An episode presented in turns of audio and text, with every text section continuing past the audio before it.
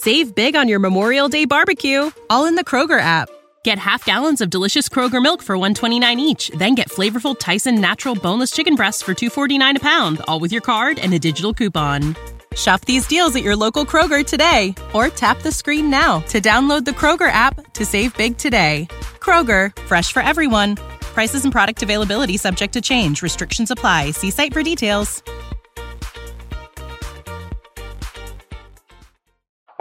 Robots Radio presents.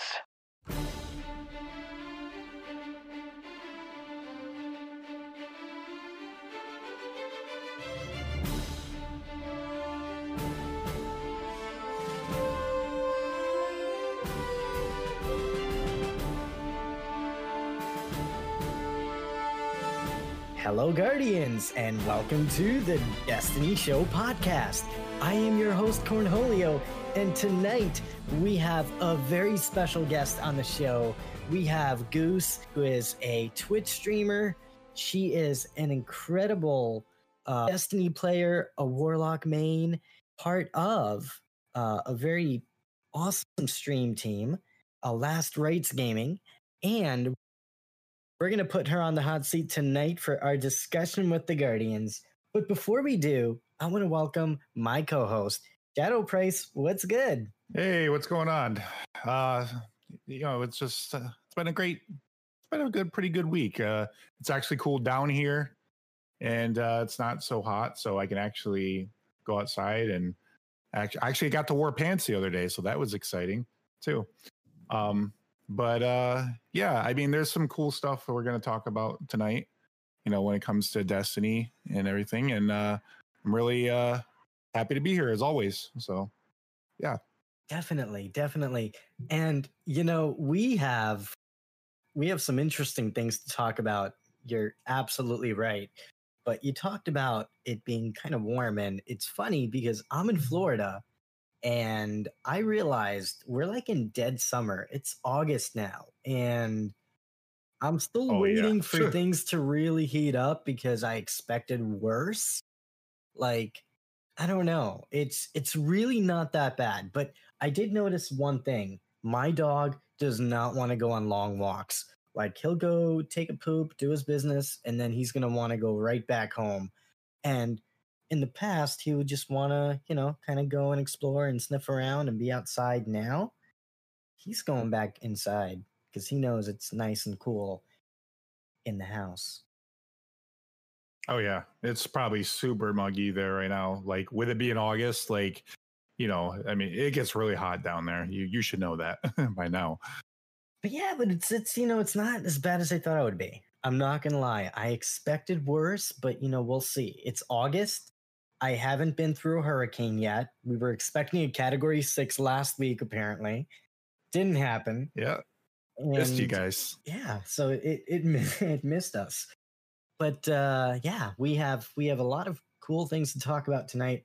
If you're a PlayStation gamer, then you're definitely going to be excited, maybe, about some of the things that we'll be talking about tonight.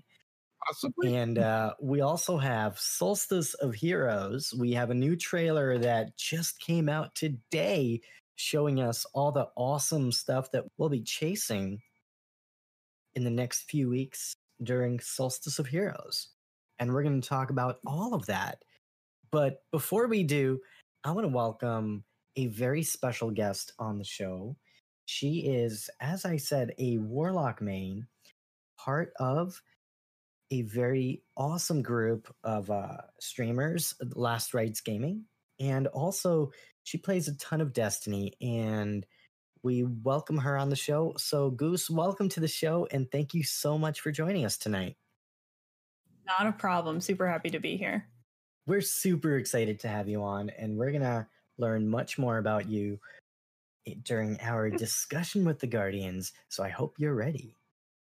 I'm ready. All right, well, let's get started.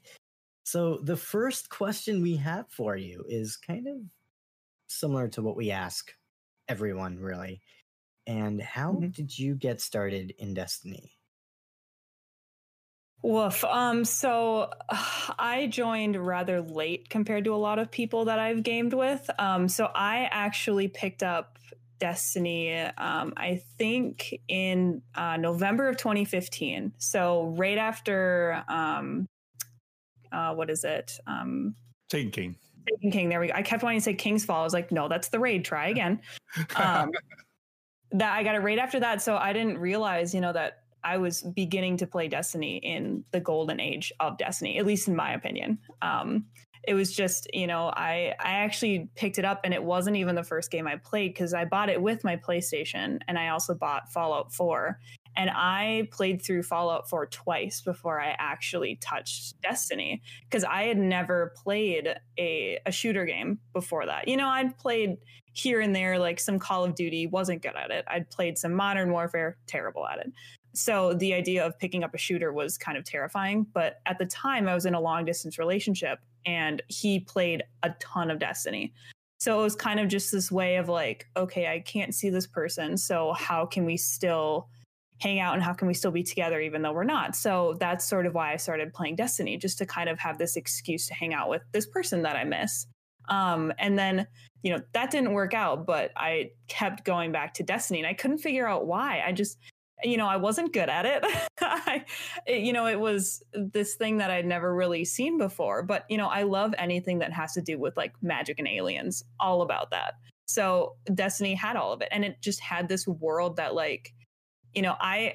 I typically with a game I don't go into the lore. Granted, there's not any game out there that I can think of that has lore like Destiny does, but I, you know, to seek that stuff out on my own is not something I normally do for a video game much less anything else. So to to read the Book of Sorrows, that's the the lore from um, the the Hive, correct? Yes. So it's called Book of Sorrows. Sorrow. Yeah. I to I was I, I remember I was at work, you know, and I was like so obsessed. I was like, I have to finish this. I know I'm working on a project, but I have to finish reading it. Just this like this want and this need to learn more. So I think what initially got me into Destiny, to answer your question, was just you know it, it was just by happenstance you know, it was I it was just a game that a boyfriend at the time was playing and I just wanted something else to do, you know, but now it's one of those things where it's like, "Oh my god, what if that wouldn't have happened? What would I be doing right now?" You mean I wouldn't be playing video games right now? What? That's to me that's crazy to be doing anything else other than playing video games, mainly even Destiny. Just, you know, I don't I don't know what I would be doing right now. And that's kind of crazy, but also kind of cool in a way. I don't know. Yeah, it just it kind of sucks you in a little you know Mhm. like the more the thing that drew me to it was you know the the world the music and the loot Ooh, like- there you go. you know the loot what that's what really got me like really excited for it like playing vanilla destiny like when we first started me and corn it was just it was like nothing we had ever played before i Mhm. mean yeah there was borderlands before that but the loot wasn't special like it was in destiny Yeah.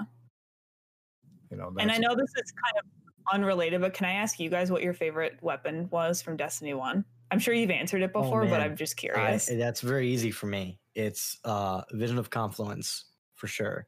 Because that was the first that was the first raid weapon that I got from the game. And honestly, I'm a creature of habit. So when I get a weapon that I Mhm. really like, guess what? I stick with it until they nerf it or something happens. That's why sunsetting is a really tough thing for me. But um Ooh, yeah, yeah. I so Vision of Confluence for sure. What about you, Shadow Price? i'm gonna let you guess mine goose what do you think it is Ooh, uh, oh god, are we talking legendary or exotic? Because if it's So- legendary, I have no idea. it's a legendary Shit. Oh wait, can I guess what type of gun it is? yeah Um, uh, was it a shotgun? nope Shit, not was a it a shotgun. sniper? I know what it is. not a sniper. I know what it is. Oh shit, I have no idea. I'm gonna go through all of them. I'm gonna get them wrong. As long as it wasn't a sidearm. no no it was Okay, a then sniper. you're fine. it's an auto it's an auto rifle Oh, and, it, wasn't was, an it was right in the beginning of the game and then they brought it back in the april update Let me ask you this: Is Uh. it in the name? it's in the name yep Nope, I got nothing. it's shadow price that Oh sh- shadow price that's my that's my favorite gun Oh, it's your Oh my god, I'm so So that's how he got his name. Oh, I get it. Okay, that makes so much sense. Gotcha, Yeah. gotcha. okay, so And it's it funny because yeah keep going. I was going to say that Shadow's favorite weapon is uh, Fatebringer, but I, I was wrong. I mean, it's up there. It's up there, and so is the Devil. You know, both of them are like tops. But Shadow Price was my favorite. Something is so simple looking as that. You know, it's an auto rifle. It's Yeah. basic, like you know, slow firing auto rifle. But it was my first legendary. I took that into the class when I Oh. first, you know, went in there, and it was just, you know, I kind of just had a connection with that weapon. So That makes sense. yeah, Well, I will I will answer because that's why I brought it up because I love talking about my baby. So I dream and I miss my um Saladin's Vigil. I was a fusion rifle player. okay. Oh, and nice. the very first drop of it that I got was a god roll. Did not know that at the time because when I had started playing, oh god, what was it? It was like um because it was with the Siva stuff and it was like Prison of Elders, but it was just um where oh, did it was um, what was it called? The Archon's Forge. Yeah, the forge. Yeah, yeah, that. Um, well, different forge, but yes. Um, Yeah. and the very first time I got one, I get by that at that time I didn't care about like god rolls or anything. I, if it if it felt nice, I played with it, sort of thing. Um, and it wasn't until later that I was like, when I was just absolutely demolishing, sniping people from all the way across the map, that I was like, hey, I think this thing is like actually really good. And then I main fusion for the rest of Destiny One, and I tried really hard to fusion in Destiny Two, and it just it doesn't feel the same. And I mean, Erentil had it for a little bit. It kind of scratched that itch for me, but now it, it doesn't. So that makes me very sad. But Yeah. Did you like Praetorian Foil at all? Ooh, that's I don't. I don't think I played with that one. I think I was married to my Saladins. You know, I just, I, I don't think I ever took it off. It's like your favorite shoes. Well, that's cool. Yeah, sorry, a little was your- sidetracked, What was your favorite exotic weapon in Destiny? Hawkmoon, easy. Oh, I'm so excited for it to come back. That thing hit like a tractor. You know, just Yeah. absolutely slammed into people. You could one so- shot somebody if all the bullets like you know, Exactly, it was great. timed. I think I just liked the sound of it. It felt it felt I know you're not physically holding them, but it felt nice to hold, if that makes sense. Like it just felt like a No, sturdy it had a weapon. weight. It had a weight. yeah, to it did. It had a weight to Yeah. it. They got that weapon right. You know, Yeah, it just exactly. everything about that weapon was exotic. So So I'm I'm hoping that I know it's coming back totally different, but it, it just to have it again, I think is kind of even if it sucks, you know, just to play with it a little bit would be kind of cool. yeah. See, my my favorite exotic, I would have to say Icebreaker.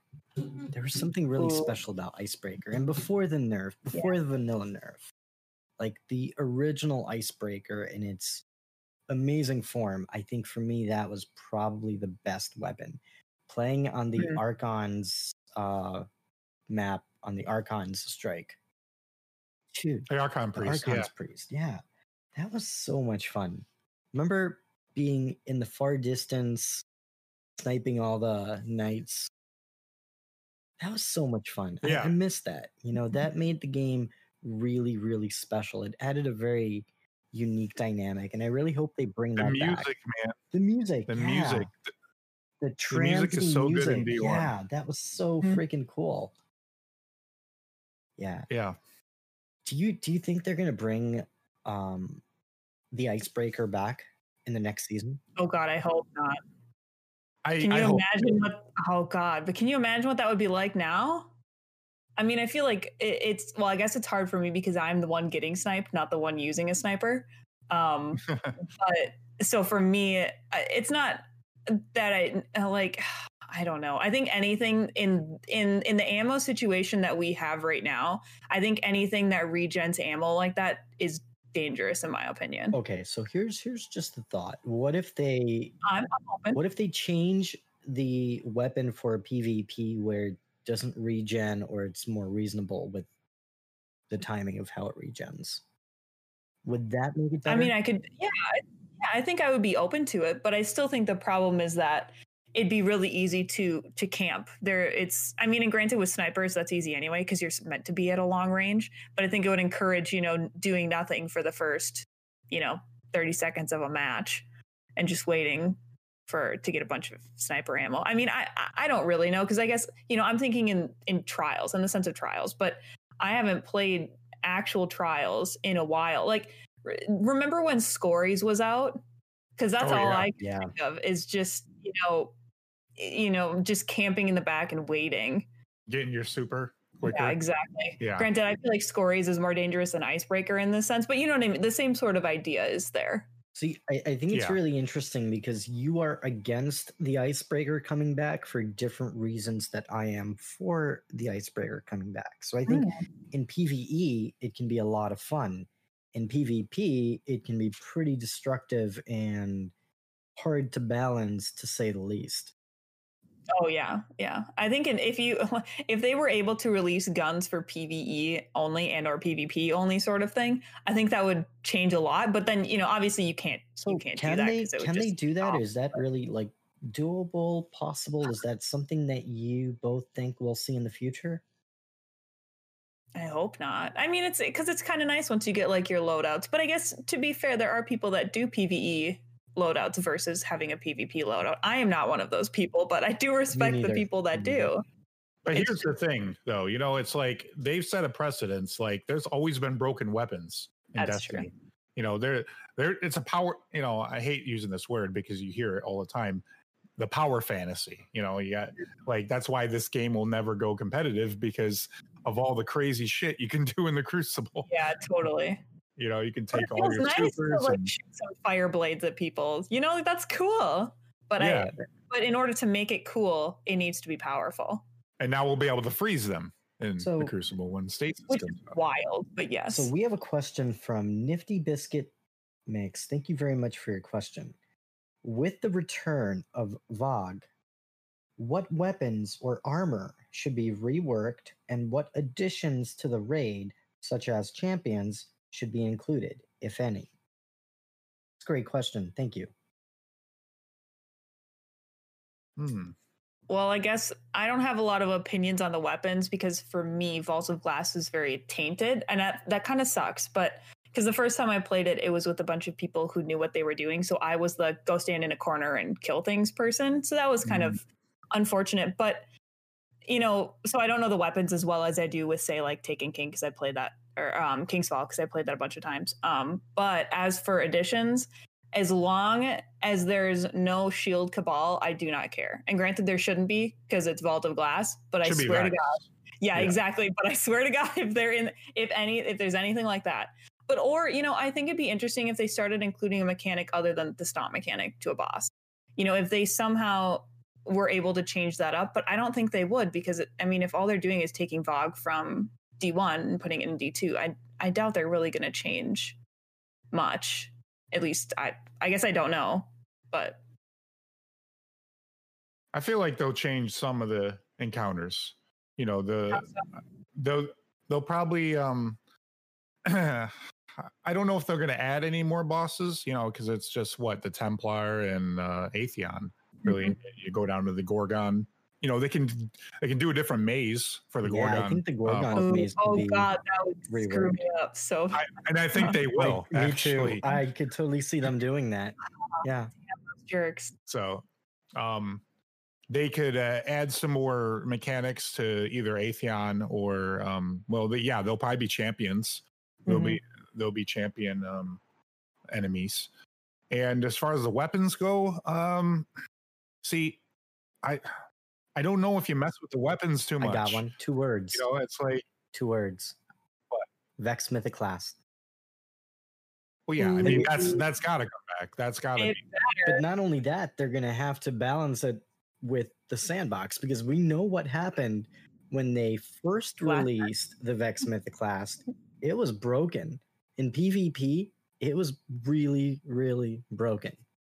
I want that to happen again though, because that would be awesome. Because that's how it was in you know D one. You know, let it come back all the way. If you're gonna bring it back, bring it back all the way. Bring it back. Come on, you, you know Yeah. it's gonna come back. It's gonna come back for about two to three weeks, and then you're not gonna Yeah. get the gun until two, three months after that because you're already Oh yeah, that's what because that's what happened for me. That's right.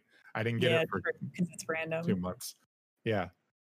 I mean, I, I would like all that back. You know, I would like, you know, the Vex, Mythoclast. I want all the, you know, the the Fatebringer, the Vision, all those. You know, I, I mean, I don't know how you don't bring those back. If you bring back VOG and you don't bring back them weapons, then I'm sorry. That's just Oh, I'm sorry, you're wrong. Yeah. Yeah, you're wrong. No, exactly. they will. They will. Now, here's the big question: Is Gjallarhorn coming back? That I can see never coming back. I, mean, I think I would agree with that. I, I don't know if it'll come back, and I think I'd be okay if it didn't. Mhm. I mean, I'd be sad about it, but I think it's one of those things where, you know, I think we look back on D1 with so much nostalgia, and now they're bringing back so much stuff that I feel like they need to leave some things behind just simply because, you know, and I'll be honest, I didn't ever even use Gjallarhorn that much because I wasn't around when it was so overpowered. I, you know, I was in the game when it was, it was still good. It was still a, you know, rocket it was weekend. Yep. Yeah, so it was like, you know, I was never in that, oh my God, I got a Gjallarhorn drop. I mean, I was excited when I got it, but it was still, it, you know, it didn't have that same thing to it. But I, I think you should leave that excitement somewhere because what if you bring it back and it's not great? And then you're just going to ruin something that everyone thought so fondly of. So I think sometimes it's, you know, it's better if you leave things kind of. Just leave, just leave them there. Just let us love them and think about them, but you don't have to. You don't have to bring it back, sort of thing. I do want Venus back though Yeah. as a planet. Too. Mm, Venus that was cool. That was my favorite. That was my favorite destination I want in Omnigul back, and I want Grasp of Malok back. Oh my god, I love that was my gun. I loved grasp. Oh my god, Yeah, so that was so fun to farm for it, just Oh, killing yeah, her over and over again. I thought we got Omnigul back. Oh, we are. Well, we're getting the Will Crota strike Yeah, we're back getting in um, Crota. Oh, I see. What Yeah. didn't we do something with Omnigul? Wasn't that in one of the like Uh, story missions or something? That's a nightmare hunt, I believe. Oh, that's right. I was like, why do I remember us like actually killing her again? It's We- like, yeah, oh, we okay. The we same, got but- it as a nightmare hunt in the game right now. But yeah, we're we're getting the Will Crota strike back in uh, Beyond Light. that would be pretty exciting. That's going to be Yeah. really exciting. So when we go to the Cosmodrome, can we go and farm in the Skywatch? Is that going to be a thing? Probably not. I mean, it depends on what they they said. They're not going to have the D one parody like until like uh season thirteen, like for the Cosmodrome to come back for you know like how it was in all of D one. Yeah, it's it's, Um, it's so we'll probably time. just have It's gonna take time. yeah, we'll just have like the steps. We'll have probably parts of the Skywatch and the Forgotten Shore and things like that, but Mhm. probably won't have ton uh, all of the areas at first. Yeah. So Goose, Which is understandable. let's let's Yes. segue a little bit. Let's talk about you. Okay. It's Friday night. Okay. I love It's that. Friday night. Mhm. Work is over. What is your Yes. favorite thing to do and just relax and kick back? Oh man. See, it's silly because it- my first, you know, in my head, it's like, okay, what's the answer to this question? And it, the answer is video games, um, which is, you know, I think that's, I think that's fair for most of us. Is that's, you know, I want to, when I'm done with work, and when I'm staring at a computer screen, what I would like to do after that is then continue to stare at a computer screen. um, but you know i think it's it, it, that is sort of my my relax because you know when you're working it's sort of even if you're not meaning to be tense you just kind of are you know there's always something going on or you know you're always waiting for a call or an email or something. But then after that it's like your choices kind of open up. So if it's nice out i you know in the summer i really do like to go outside. I really like to walk um, and listen to music um, but otherwise you know if it's not nice or if I'm feeling lazy, the other best option is to play video games. And I I think I prefer, especially with quarantine, I really prefer right now to be playing with other people just because, you know, it, it's so isolating just being because I'm I'm in an apartment by myself. So it's like, you know, I don't have my family here. I mean, I could go visit them, but you know, you don't have that constant human interaction at any given point. So I really like just, you know, hopping in a Discord and just hanging out with people and playing video games. And honestly, at this point, you know, I've been playing a lot of Minecraft too. Just all these games where it's like, I don't necessarily, you know, it's not my favorite game in the world, but oh, these people are playing it. I'm going to play it. And the same with Destiny. You know, it's like, oh, you guys need someone for a raid? Oh, okay, I'll come. Oh, you need someone for Gambit? I don't even like Gambit, but I'll come play. You know, just this sort of like wanting to to kind of be with with the community is sort of what what I would choose to do. Yeah, that's how it was for us back in like April and May. Me and Oh, Corn, yeah. we went back and played D1 with Oh, friends nice. on PlayStation Uh-huh. for like a month and a half because you know we were yeah again socially isolated Mm-hmm. and just you know trying to find some kind of entertainment you know exactly. like fight the boredom Mhm. And I'm a huge introvert. So I assumed when I heard about quarantine was happening, I was like, ah, oh, sweet. I don't have to like interact with people. And then it's like, oh crap, but like I still do kind of miss people. What's this? It was it was very strange. Yeah, you want some interaction with people, you know, maybe mm-hmm. not all the time, but sometimes you want to be around yeah. others. And yeah, I can very much relate yeah. to that. Like we're in Florida, so I'm pretty isolated and uh it's yeah, pretty much me and my dog, which is great. It's awesome. But yeah, I think video games is an amazing escape to mm-hmm. be able to connect with friends and to socialize with people in a way that you never could before through mm-hmm. the art of video games and it's it's amazing how destiny really brings people together whether it be a long distance relationship whether it be friends that just move apart you know and i hear stories like this all the time how destiny becomes that platform and that avenue for keeping in contact with the people that you care about and I, I think, yeah. especially today, during a time with COVID being such a big reality in the world, um, it's great to have Destiny as a hobby and as something that we can do together. And not too many mm-hmm. games bring people together in such a way. Like, you can make the argument that you have your Call of Duty games, but like, even if you think about Call of Duty, Call of Duty is not very much a cooperative game. It is, well, not necessarily. I mean, you can play team deathmatch, like that's kind of cooperative, but at the same time, I think it's less immersive than it's Destiny. like Destiny. Yeah. You're you're constantly building this narrative together in Destiny. Whereas in Call of Duty, it's or even, you know, even with Fortnite or any battle royale or really any other game, yeah, like you're you're not building this narrative it's just you're you're playing a game to win a round and then you're done sort of thing and then you just rinse and repeat and keep doing that whereas with destiny it's just this you know even if you're all you're doing is grinding gambit over and over it's still you know it, it's still part of a bigger story which is really cool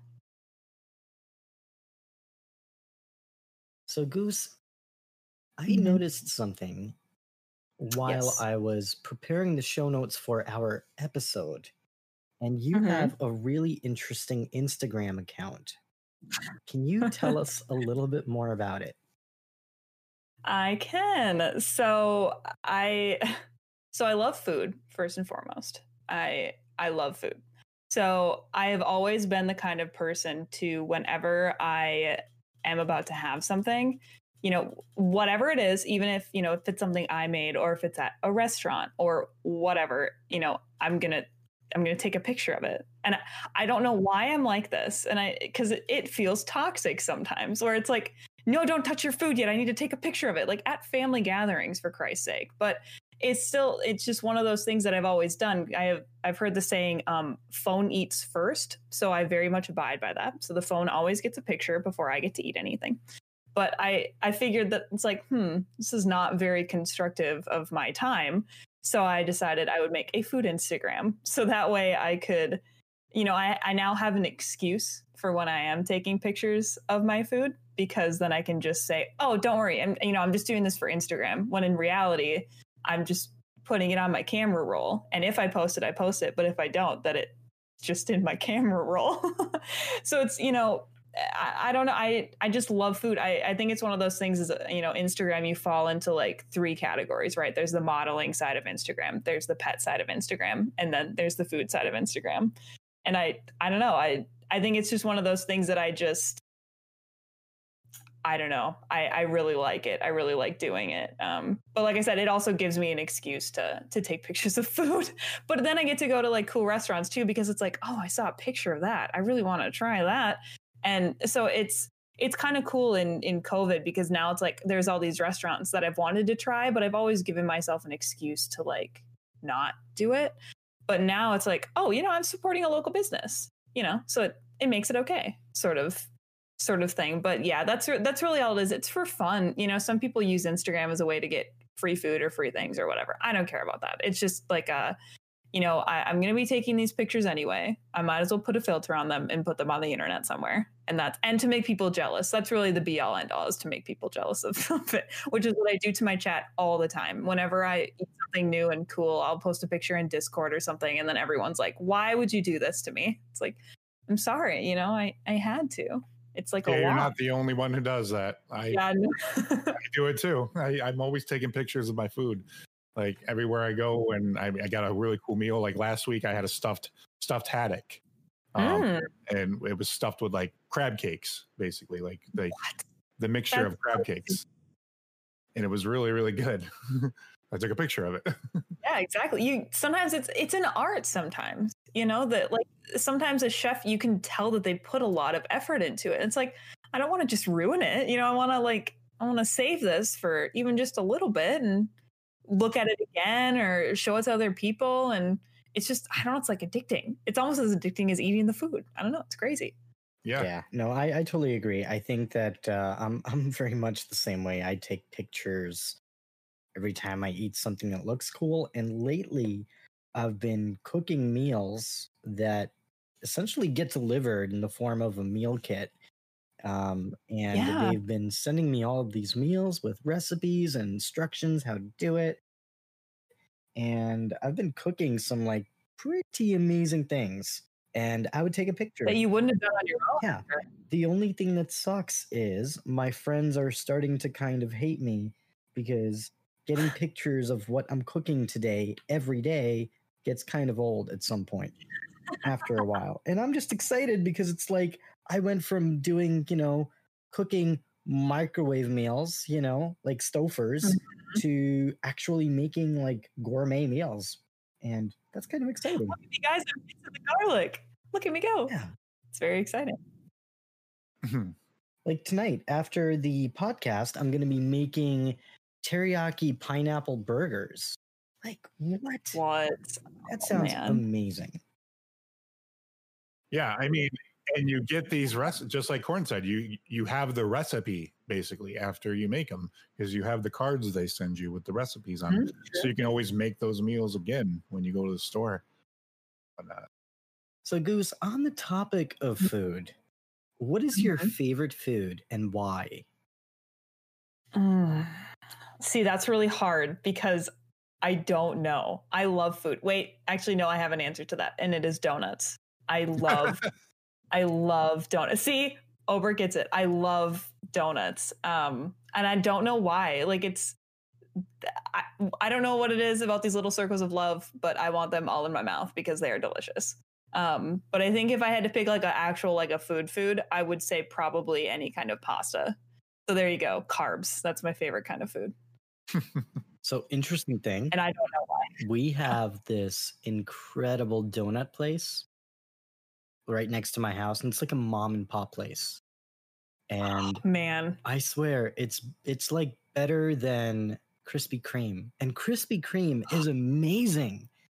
But uh, the first time that I went there, I bought one donut, I ate it, Mhm. and then I bought a dozen, and I ate that. I that was pretty much my lunch and dinner for the next like two days. But uh, oh my god, I ate it. It was great. It was Worth amazing. And um, I realized very quickly that I need to cut down on my donut consumption because it's not very good. you know, it almost took me back to freshman 15 in college. Okay. You don't like that. So, anyways, amazing donuts. But um, Yes. if you're ever in Florida, I have a really, really great spot here. we'll tell the audience so they know. It's called Baking Donut Plus in Winter Haven, Florida. So if you're There you traveling and if you're ever in the area, make sure to check it out. We love a good local business, Yeah, absolutely. Especially in a hurricane. Especially during a hurricane or COVID or both. Maybe a combination yes. of both sometime. so Goose, what is the coolest and what is the weirdest thing that you've tried? Ooh, um, for for I guess weirdest maybe. Um, I've had swordfish that was pretty good. Um, I was in Hawaii for a little bit, way back when I was in high school, and I got to go to a luau, and that was one of the things. And I don't, I'm not a fish person. At least I wasn't back then. You know, like anything fish related, I didn't want it. So why was I going to Hawaii? You ask. Very good question. But so, I, but I saw it, and I was like, who gets to try swordfish in their life? Like that's not a thing that is just at a normal restaurant. So I tried it, and it, I honestly don't remember if it was good or not. I assume because I ate it and I don't remember it being bad that it must have been good, but that was weird. And I've also had eel, but I think that's more common than I assume that it is. But I've had it with sushi, and that was Eel avocado. Oh, it's it's such a weird thing because you're assuming it's going to be slimy, but then it's like tough. I it was the it was weird. I I don't know if I'd get it again. It's not bad, but I'm you know I'm kind of weird but coolest oh god i don't know. Um there's a well back to donuts. There's a, a local bakery near where my parents lived where they did monster sized donuts. I'm talking like i don't know a diameter of like a foot maybe. Oh man. Oh like God. massive donuts. So i think that was probably the coolest because getting all the pictures of like holding it up in front of your face and like that was would i say was the best donut i've ever had? I mean the frosting on top of it was really good but the donut i mean it's kind of hard to fry something that big so it was okay but it was just i think the experience of it was was the coolest part and it was a donut so it was great Now you make me want donuts. And the place closes at eight. Sorry. Oh, it's okay. Tomorrow. oh no Tomorrow. You know what? tomorrow. They open up at like four in the morning, and I am not waking up at four in the morning for donuts or for anything. Time to make donuts. But uh, they open up pretty early. Uh, and I'm definitely getting some donuts tomorrow. So watch out for Twitter. I will be tweeting donuts tomorrow. Oh, please. You heard it here first. So, on a little bit of a different topic, you recently Mhm. went on a little show called Guardian Royale. Mhm. And do you want to tell us a little bit about that experience? Yeah. Um, so anyone not familiar with Guardian Royale, it's this really cool thing that James and Addie have sort of set up where they um, it's part one of a two-part sort of stream series group thing. Um, and the first the first episode is on a Saturday, and what they do is they invite on a couple of of people in the Destiny community. I think when I was on it, there were six or seven, so that's about the average amount. Um, and the concept is sort of like you know you you get to know these smaller streamers or or some even bigger streamers in the in the destiny community and you sort of get to know them and then see how they how they're interacting with each other and get to like ask them questions and stuff like that. Um and i think it was really i think for me it was really interesting you know i'd never been on something like that before you know and this you know i i guess that was my first podcast this my second podcast. I'm very blessed but it was you know it it, it was it was interesting because like i said i'd never been part of anything like that before. And i think my favorite part about it was actually just getting to talk to the the other streamers that were there because they put you in one room and then they vote to bring you into the mainstream room. But you know there's all that downtime between bringing people in and out of different rooms. So when when you're just able to kind of you you know you're still on camera the chat can still technically see you but they can't hear you. So just to kind of you know lay back with these streamers that you know i i was i only had kind of been familiar with two of the other streamers that were there. So to be able to talk to them and sort of you know see this other side of the destiny community because sometimes you think you know oh you know i know everybody in the destiny community. And then you go on something like this and you're like i do not know everybody in the destiny community you know? So it, it was really cool because then you start to see different sides of of it and you know you get to follow those people on twitter and then you find more people that are friends with them. You get to go into their streams you get to go hang out with them. So i think that to me was i think the best part was it i mean you know it was fun to be in the big groups when you're on stream and have people ask you questions and all that stuff. But i think my my honest favorite part was when it was kind of you know when it was just kind of us hanging out in the rooms. Because you know i think people are more relaxed in that sense. And i'm relaxed now but like i think in in that situation in that podcast it's a little different because you're you're almost competing with everyone else so when you're on you know you're you're trying to not fight but you're trying to get people to vote for you. So you want to be seen in a certain way. Whereas you know when you when the lights were off and you were in your own little room with the other streamers it you know you just relaxed. And that's that's when people are their best anyway is when they're relaxed because then you can just you can just hang out. Like we we showed each other our pets, you know, and we started telling each other jokes. And so it was, I think, to be able to hang out with people that I wouldn't normally hang out with, I think was was really cool. And if anyone gets the chance to do it, I think you know watch it a couple of times, you know, because you know it's not for everybody. Because we were talking about this a little bit before the stream had started. Um, but you know you're on camera the whole time, and for me, you know, I I stream for about you know about three hours, and you know to be that's a little different because you're in your element, right? In your own stream. Whereas in someone else's stream and you're kind of competing with others, it's really hard to be on camera for that long because you have to be on, you know, people are looking at you the whole time. You have to, you know, be smiling and be pleasant. Whereas I'll be honest, I have a really bad resting bitch face. I mean, it's it just happens. It just comes out. So it's really, you know, it was almost harder just to be like not fake a smile, but to, you know, try to be pleasant. That sounds so terrible. But you know you you want to come off as your best self so i think that was the hardest part was being on camera but you know it but like i said it, i think it was worth it you know all of that just because i got to meet so many really cool people that i wouldn't have met otherwise so i think that was really neat Definitely. And When is it on? it's Saturdays. Uh, it's on Sundays, right? saturdays yep yep and i think on saturdays it starts at oh god it's been a couple of weeks um six no five o'clock central maybe so six o'clock eastern don't quote me on that at all i do it's it's been it's around it's in the evening um uh any north american Um, time we'll i can't quite remember maybe not research. evening Pacific, but yeah there you go and we will put it in our show notes for the episode. there you go Yeah, because instead of you having you like explain it completely, I just watch it sometime. You know, just Yeah. because you uh, yeah, it almost sounds like a battle royale, but in It is, yeah, yeah. but yeah, because it what they do is they'll have chat vote on because you you know everyone gives a little intro about who they are, and then Mhm. they'll put a straw poll up in chat and just say, "Hey, who do you want to learn more about?" And then they'll drag that person over and ask them some questions. interesting. It's definitely different. It's way It's very different. original. Very Yes. original. Guardian Royale goes live at 6 p.m. Eastern time. On Saturdays, Saturdays. And, and Sundays. What about? uh, I'm not sure if it's the same on Sundays, but, or because I think it's called something else. It's, called Guardian Saturday Royale. night on- warm up at Ah, 6 yes, p.m. correct. Eastern on Saturdays. And then on Sundays, 6 p.m. Eastern, we have the Guardian Royale. Okay, cool. Hmm. So There you there, we go. go. Okay. And you can check that out at twitch.tv forward slash James Work.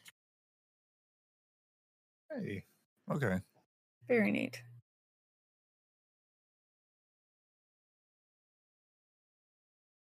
Okay, and there you have it. Nice. So the next question we have for you is Mhm. uh, what is your favorite game of all time and why? Oh man. Um this is probably a cop out, um, but I would say either Fallout 4 or Skyrim. Because I think for me, you know, I, that's actually how I got started streaming was through Fallout 4. Because my I lived at my parents' house when I started streaming, and we live in the middle of nowhere, or well, lived. And you know, the, there were trees everywhere. The internet never really connected. And if two people were on the internet at the same time, good luck. You know, it it, it wasn't good. So in order to stream, I couldn't do anything that involved like um like a like an internet connection pretty much you know so i couldn't do crucible. I couldn't do um i i could barely stream a raid on destiny. So in order to make sure that i could actually stream i would just play solo games. And so i got really my audience from playing fallout 4 because that's i mean i i loved that game. You know i'd done it so many times that to to be immersed in this world where you know it endless possibilities pretty much it was great and then when i discovered skyrim because i'd found fallout 4 first um, but then when i started playing skyrim oh my gosh that's just crazy you know like it it- it's just so immersive. You can be anything you want. I mean, granted, I'm not a sneak archer, which I feel like everyone who plays Skyrim is, but you know, just to I, I like magic. Anything with magic in it is just such a great game. So I I think I really like that about Skyrim. And there are dragons. Like, how do you not fall in love with a world like that? Like, I think that you know, it's I think it's tied for Fallout 4 and Skyrim, but it yeah, I couldn't pick. I love I love both of them, and for the same reasons. But one of them you have guns, and the other one I have magic. So I, I totally agree with you on that. Um, uh, Skyrim is definitely one of my favorite games. Pretty up there. I mean, Destiny is my favorite game of all time, but Skyrim is pretty up there in terms of uh, games. And I'm so excited for the Elder Scrolls Six whenever that Oh, comes out. yeah. Oh man, it's Mhm. gonna be so amazing on the next gen console. I just hate when Oh they man, well, they're like gonna they tease us. They're like, oh hey, look it, we're making this thing. Oh, but we're not gonna tell you when we're gonna give it to you. It's like, God, don't give me that carrot. Like, don't dangle that in front of me.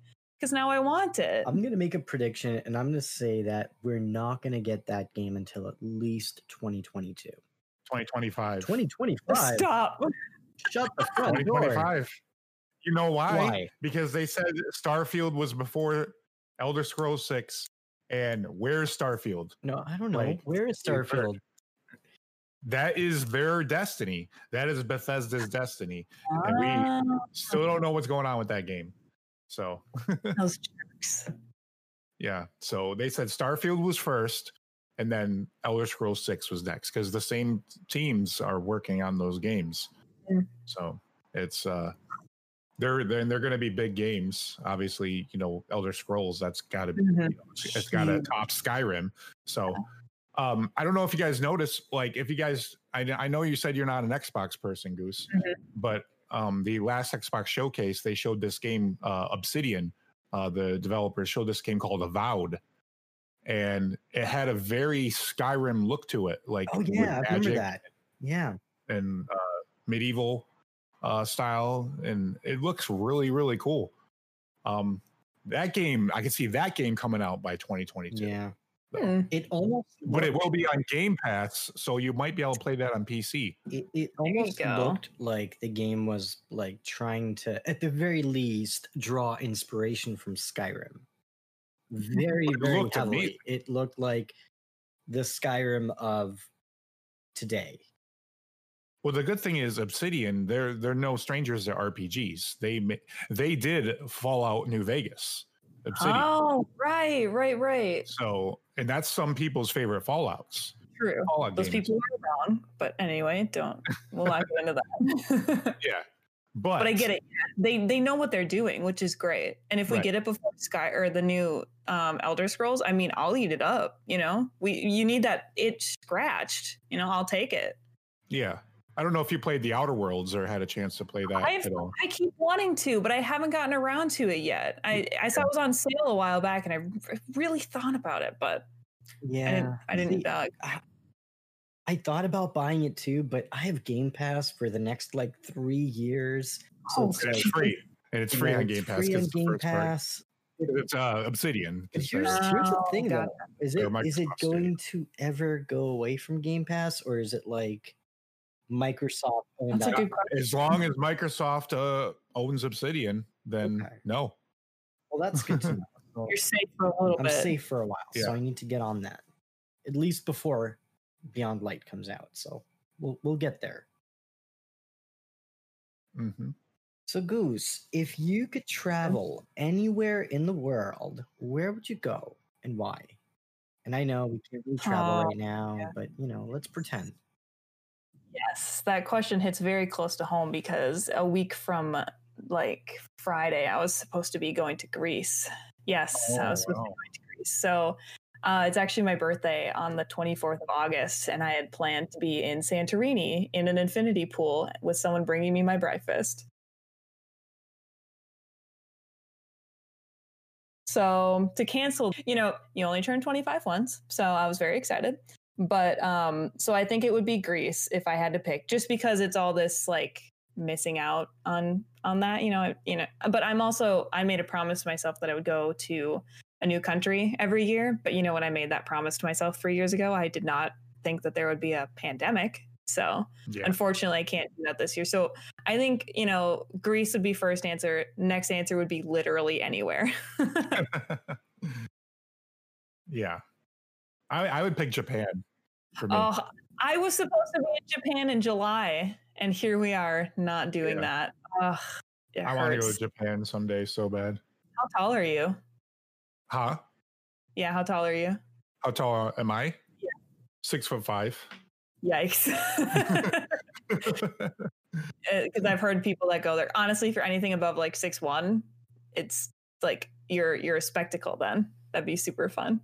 Oh. Good oh well, know. now you know. Yeah, now you Good- know. Good to know. And if you have, do you have red hair? Because that's the that's a double whammy. no, no, not red hair. Um, never. No, I'm uh, I'm uh, I'm 41, so I got a little of the uh, I got salt and pepper. Ah, there you go. you got it. Work it. You know.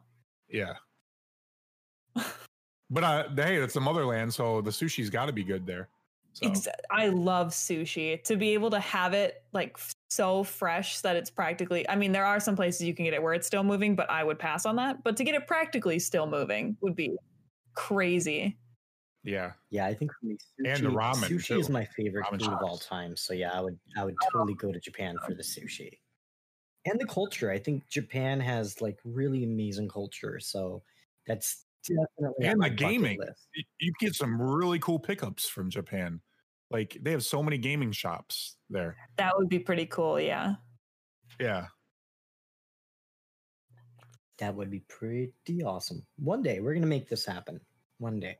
There you go. So Goose, why do you create content? Um, that's an interesting question. Um, because I think it it started with um a friend of mine. Uh, some people know Polar Bear, so she's a really good friend of mine, and she had started streaming way before I even kind of really knew what Twitch was. You know, it all I had heard of was um Twitch plays Pokemon, which is a throwback. That was a that was the only time I'd ever heard of Twitch before. And then, you know, a couple years ago, I think in maybe 2016 ish, she was like, Hey, I'm going to start streaming and I, you know, on Twitch. So it was me and five other people just watching this random person just play video games. So I'd never even seen it before, but, you know, I made friends with all of them. You know, it was like, oh, every time she streams, these people are going to be there and I like hanging out with them. But she lives in the UK. So when I would get home from work and, or school or whatever it was, um, I would be like, wow, I really like miss these people, but they're not like congregated anymore. Do you know what I mean? Like, you know, when when someone is streaming, they're all in one place. So it's like I I really want to hang out with these people again. So that's kind of why I started streaming. Was I I really missed the the community. Um, it, you know, I just I just wanted to hang out with my friends. Um, and then what happened was, you know, just you know, random people would stop by, and because everyone in the chat was already friends with each other, you know, it's really easy to you know indoctrinate this new person because it's like, oh, we're all already friends, like you, you know, just come join us, come hang out. So that's that's really how it started, and because I played only solo games, you know, when I was playing Fallout 4 on my own, I would come to a revelation about a story quest or something, and I'd be like screaming because I'd be so excited. But it's like, oh, but I'm in my room by myself. No one else cares. But then to be able to share that with other people, like that was that's really fun. You know, to, to be able to experience these things together, even if you know someone's already played it. That that's not necessarily the point, but to go through that sort of thing together and like with friends. And I think that's that's what really drew me to it was just, you know, I'd like, you know, I like hanging out with people. Even if the stream only lasts, you know, for two hours, at least, you know, that's two hours of a day that I got to to see people and I got to hang out with them. So I think that's that's really why I do it. And that's what drives me. Is just, you know, I wanna I wanna hang out with people. I wanna meet new people and and just kind of hang out and play video games. You know, that's that's what we're all doing anyway. So it's might as well find new friends while you're doing it. Exactly, exactly. And it's always great to meet fellow guardians who love to play the same game that you do, and and it's always awesome to meet people from so many different places in the world. Like you can make friends Yeah. literally from like anywhere, and that's one thing Mhm. that I really enjoy about Destiny because I've met people from so many different places, from Canada to UK to Australia to Japan. I mean, you name it, I've met people there. And I think that's what mean that's why Destiny I think means so much to me because I was talking about Polar Bear and she, you know, I traveled to London back in 2017 and that was my first ever trip. I'd been on a plane before, but I'd never I'd never been international. I'd never been further from my home than there. And i went by myself to meet someone from the internet. Like i went to go and live with her for two weeks which let me tell you my parents loved that. Oh yeah you know those strangers from the internet? Yeah i'm gonna go to a foreign country and i'm gonna go hang out with them for a little bit. That did not that did not sit well. But you know it was amazing to know i went to the uk and all i did while i was there was meet like and hang out with the people that i had met through destiny. Like that was hands down like the best experience of my life because it's like oh here are all these people where i just hear their voices but now oh my god we're going to go have a drink we're going to go get lunch or we're going to go for a walk you know like to to be able to see these people in the flesh was a insane insane experience so that's you know that's crazy too That's really awesome. So there's there has to be a really cool story there.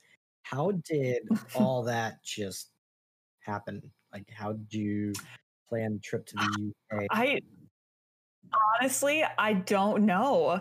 I think because Polar Bear is the kind of person, if you know her at all, she's like when you when you recommend or say something, she doesn't take it as a joke. It's like, okay, then let's do it. You know, because I think I said, oh, I would love to visit you, and she's like, okay, let's do it.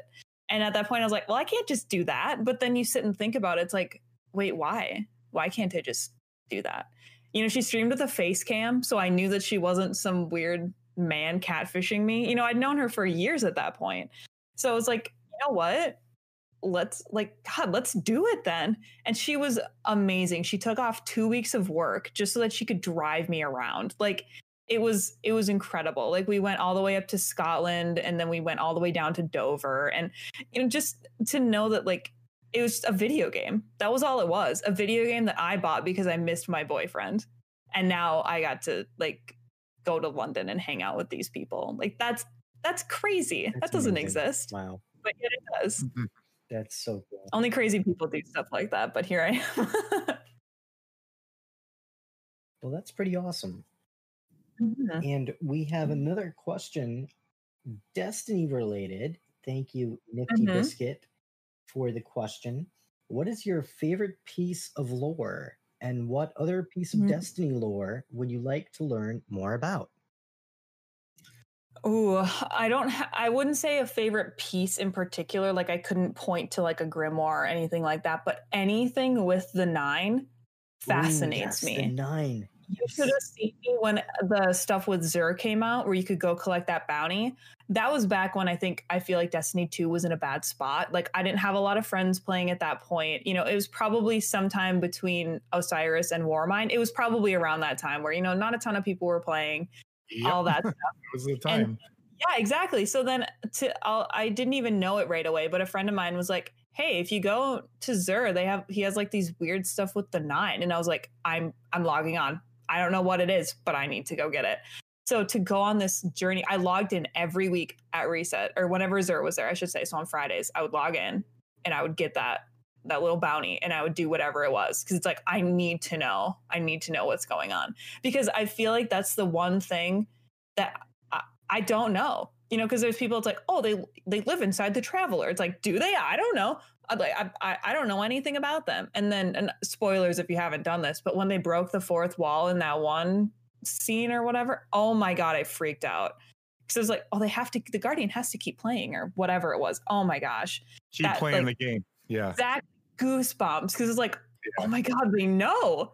Like they know. It was so. Oh my gosh, anything. So anything with the nine, I, I love, and I want to know as much about them as possible. But I do say that with a little asterisk because I think I felt the same way about Osiris in the beginning. You know, when when it was just you know Trials of Osiris. Not all. That's all it was. Um, and I remember being fascinated about this guardian that was lost, and we just didn't know like, is he dead? And we don't know. And then when they brought him back in Destiny 2, it was kind of really lackluster. It was like, this is the greatest guardian that ever was. It's like, oh, well, he kind of doesn't really fit that. So my fear is like, I want to know more about the nine, but do I? Sort of thing. Like I, I, I don't know. I think if they do it right, it'll be exciting. But I, I don't even know what I'm looking for. You know, I, I anything. I, I just want something. Any more of those mm. bounties would be great. Give me more stuff from Xûr. That was exciting. mean, but There's a lot in the lore books about the nine, but it's it's really confusing. You have to like really pay attention. Because you could be reading it and then they're just talking about something ethereal beings and then just boom it's like totally take a left turn and like oh oh okay so it's like trying to follow along exactly what they are because we still really don't know who the nine are you know But it's Like, yeah. you know it's like you said they could be in the traveler we don't know Mhm. you know it's like the prophecy dungeon was kind of Oh. like you know so good. Yeah exactly. It was the nine like the nines like communicating with us you know they're they're they're setting us up for something like we're gonna probably you know be when we're facing and beyond light you know it's like with the has to do with these exodus of the planets you know with the pyramid ships coming you know they they know all about it. They've Mhm. they've seen it. They've seen the prophecy. You know it's like the, that's what's so fascinating about them hmm I totally agree because they're they're so mysterious, and that's that's what drives you to want to learn more because we don't know. Like I- feel Yeah. like we just have like we know things, but nothing enough to make it concrete or to make it make sense. You know, like you, you have a question, you get that answer, but then you get ten more questions, sort of thing. Right. And Bungie's like laying these trails of bre- breadcrumbs down Oh. for us. Mhm. You know, and it's like, you know, we're we're we're doing our best to, you know, that's why we gotta watch watch Byf and we gotta watch Myelin and we gotta watch, you know, our favorite lore people, Mhm. you know, to like tell us about these things. Cause They know way hard. more than me. exactly. Exactly. It's hard to just gather it from the lore in the game just because, you know, it's it's some of it is just so vague Mhm. You know, and it's just but it is fascinating you're right i it's pretty awesome the nine are definitely a really interesting uh race i guess And I bet we're gonna learn a lot more about them this coming fall. I hope so. I hope so. I hope so too. I really, I really hope so too, because um, I, I think the nine, they're mysterious. We don't know a lot about them. We we we we've seen traces of them. We we kind of have an idea, but we don't really know. yeah i was just talking to goose about that you know we see him in the lore we bungie's laid down breadcrumbs you know basically for us Yeah. but you know it's like we're trying to put the pieces together too at the same time and and they're doing it narratively as well so So, Princess Goose, if you could Mhm. choose the fate of any of a future Destiny expansion, and you can create your own destination, where would we go? What Mhm. enemies would we fight? And who would be the raid boss? Ooh, ugh, see, that's hard because it's like I don't. Okay, correct me if I'm wrong. Is does the um do the Fallen still have a home planet? The Eliksni, do they still have? Like, is their planet still exist, or did that get destroyed? I don't think they do. That's why they're like scattered throughout the solar system. That's kind of what I thought. But if I could pick, if there would be a way to go back in time and to see what their planet was like, that to me would be super fascinating. How did they fall? Why? I mean, I think we kind of know. It's you know, but to to see it, you know, what like how they lived and sort of what sort of environment they were from, that would be really neat. Although that doesn't quite tie in with enemies, but I think that would be a really cool place to go. Um, but if if I had to pick an enemy, let's see. I think we've gotten a lot of Hive, and I think we've gotten quite a bit of Cabal and Vex, even. So I guess I would have to say Fallen. You know, I mean, I would say the Nine, but I don't want them to be an enemy. You know, that would be. I would. I would think. I think I would get very sad if I found out the Nine were an enemy. I mean, granted, they're neutral, so they'll swing one way or another, and sometimes they'll swing both. But I think. I think the Fallen deserve a little bit more. A little bit more attention than what we've been giving them because I don't. I mean, yeah, I feel like they're like a grand It's fun. council. They're just like they're watching over the solar system. you know, Yeah. nine, you know. So yeah, they don't get it's, uh, involved in that sort of sense. They're the kind of they're the puppeteer or the puppet master, sort of moving the strings, but they're not the puppets doing the moving and sort of that stuff. But, yeah. but yeah, I, don't know, I feel like the fallen have kind of gotten kind of gotten the shorthand. We haven't really had anything. Ooh, Siva, if that came back, that would be Ooh, kind of cool. Siva, yeah. I Yeah. did like Siva. I, I know they're they were paying to fight. I tell you, when those ones Yeah. threw those red balls at you, and it's just like Do you guys remember the Yeah. infection parties? Yeah. Like the day Oh, I remember that. bananas Yeah. came out? That was so funny because I remember owl getting it sector, right? It was Yeah. Yeah. And like then the first person to get it like above their head, they're like, "What is this?" And then I remember getting a text. I was at work, and they're like, "How soon can you get on?" Because literally everyone was just going around getting all the colors. You don't realize these are like little flying STDs, right? Like you don't like you don't want these, but at the same time, we're all like, "Give me all of the colors." Like that was the funniest day ever because everyone's freaking out about whatever these things. oh things. my are. god, Like, I- that was crazy. I it was remember such that. a good day. I, Bungie should do something like that again. Like just Yeah, they're really good at these ARGs. They really Mm-hmm. are. They're you know they like yeah. I mean, I I'd love to see what they're gonna do with the next live event. You know, it's uh, Yeah. I wasn't able to be there for the last. I was so sad because I didn't know it was happening. So I had made plans, and then all of a sudden I get text. It's like, "Hey, you at the you in the tower?" I was like, "No, should I be?" What's happening in the tower? That's what I Exactly. Thought too. Because Shadow Price was like, "Are you in the tower right now?" And I'm like, "What? The, why? Like, what's so special? Like, am I? Are we having a dismantling party? Let's go. Let's do this." Yeah. Like, Uh-huh. but apparently they were having this event, and I thought it was really cool how Bungie got the entire Destiny community together. Like everybody was gathered in the tower.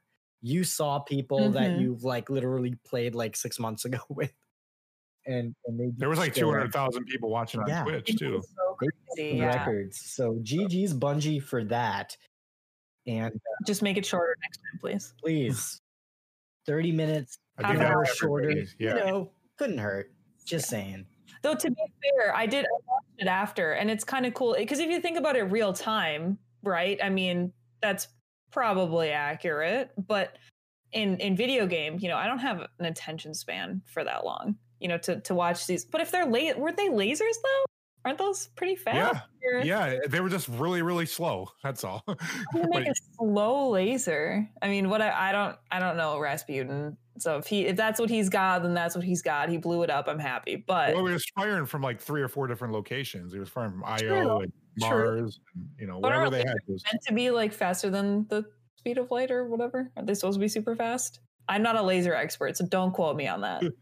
We can get into logistics. Sorry, I don't know. The, the Bungie locked the game at like 0.5% of a frame for that event know.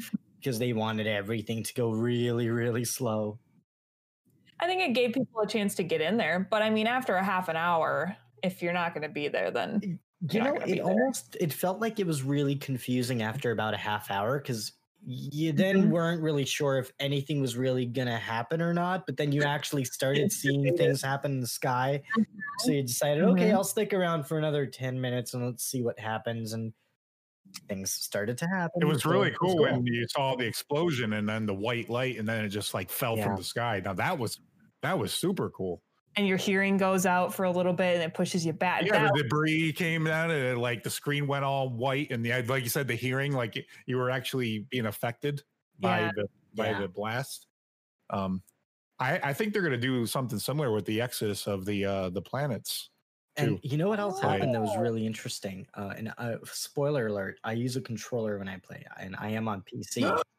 But uh, so they had the whole rumble Same. thing turned on during that whole event when when everything was kind of happening. Like your controller shook to give you the feeling that The like whole time? not not the entire time, not for like When it, when it Oh, came minutes. crashing But down, when everything Oh, okay. came crashing down, like your controller shook. Like they really put in the effort into the little details to really make it feel special, like literally. Yeah, that's why I feel like they're going to do the same thing with the exodus of these planets. I mean, how else are the four, five destinations going to go away? Five huge Oh, destinations, yeah. you know? So, Goose, what is next for you? Oh gosh. I don't know. I think um Oh man, I guess content wise just sort of keeping keeping on, you know. Um I think it, I'm I'm in a place where I just I just like hanging out with my community. And that's really, you know, that's that's the goal there. Um but otherwise I think and I think I do it to try to keep myself sane just because it, I think with with the quarantine and everything going on because we talked about travel before and that's really you know I I work so that I can travel. So it's been really hard to not to not be able to do that. Um so I think it's it's you know trying to stay sane is my goal. Second is to stay safe and get that uh, vaccine as soon as possible. and um and yeah, just kind of just continue being part of the community because I think that's what I missed so much about Destiny. Because for me, you know, it was all about trials back in God. If I could go back to like trials peak like 2017, oh, I would go back there in heartbeat because that's all I did on my weekends was sit and watch trials all weekend because I was one of those people. Um, but to to still keep those communities together is what's really nice for me to know that like, oh hey, you know, oh it's Tuesday, Goose is streaming in an hour. I can't wait to go hang out. Like that sort of thing. It's, you know, to keep doing stuff like that, to be there for people who want somewhere to hang out. I think that's sort of just, that's my goal. And to finish Skyrim at some point. so I got to ask, how mm. much of Skyrim have you played? Almost all of it, except for the last bit of the uh, last expansion because I so I've done all the regular story. I've done the um the Dawnguard um expansion, but then there's the what is it? The one that they put you on a volcanic island. What is that called? Um it's been a while hmm. um for me, so uh, yeah, I don't. I can't remember. Whatever the second expansion is, I haven't finished it, but it's been it's on purpose because I'm like I don't want to finish it. You so don't want it. I, I, I, understand. Exactly. So I just haven't touched it because I'm like, if I play it again, I'm going to finish it and I don't want to. Eventually I will have to, but I haven't yet. Maybe I'll wait until the next one is out. So, you know, I'll finish it in 2025 and then immediately I'll play the next one. You know what I'm secretly waiting for? I'm kind of hoping that they come out with a version of Skyrim on the Xbox Series X and the PS5 because I think that's Ooh. really going to push the graphical intensity. True. oh my gosh, so that would be awesome. Mm-hmm. And Xbox is really good about allowing you to play the game on the next console if you own it on the previous mm-hmm. console. So I bet you wouldn't mm-hmm. even have to pay for it if you have it on Xbox. And I don't think we Ooh, asked you where where do you play? Where do you game on Oh, um, I play on PC. Okay. Um, but when I started, I played on PS4. Gotcha. Um, that was my baby, but I have not touched the sticks in oh gosh, maybe year, year and a half, two. Oh gosh, it's been a while. Understandable. See, I I use my PS4 to play uh, PSVR, and I've been doing workouts oh. with uh, Beat Saber, and I got this game called uh, Box VR. So that's been my workout hmm. routine. There you go. So I've been doing Ring Fit. Yeah, there you go. Adventure. Ring Fit. There you go. That's that's another one. So wow, Goose, thank you so much for sharing a part, a piece mm-hmm. of you and mm-hmm. who you are, and sharing your story with our amazing, amazing Destiny community. It was such a pleasure to learn more about you and what you do, and mm-hmm. it's really cool how you have your Instagram account and everything that you're doing with the traveling that's awesome because um, yeah, I, I want to travel more. I'll be honest. I, I have not highly recommend. Enough. We got to get the hell out of 2020 first. Let's get to 2021. So, on the topic of traveling, what was the coolest place that you've been to? Oh gosh, I wish I could say somewhere cool. Um, I guess Hawaii would probably be it because that's kind of the most remote. Um, but I guess my favorite is London, though. I go there almost every year just because it's you know that's where all my friends are at I, I love my uk friends so i go i go there a lot um but i think the coolest was definitely you know hiking through a rainforest in hawaii on a volcano i mean that's pretty wow. that's pretty that's, that's, that's, pretty, pretty epic. epic. wow yeah. that's amazing would recommend very cool well that is awesome and and again thank you so much for sharing that with us uh, we're going to move on to another topic that is hot off the presses uh, the state of play that took place earlier today. Uh, before we do talk about that, I do want to also make a couple of small announcements. Uh, we are quickly approaching our 50th episode, and on September 3rd, we're going to be live on Twitch with a very special guest. We'll have Gladd live on the Destiny Show podcast. So you will not want to miss that. And also, next week on the road to 50, we have a very special guest host on next week with us. And we'll have Jarv back on the show. We're going to hang out with Jarv. And uh, we also have a special guest planned as well. I want to say we have Sin on next week. Jarv, nice. And then the week after that, we have.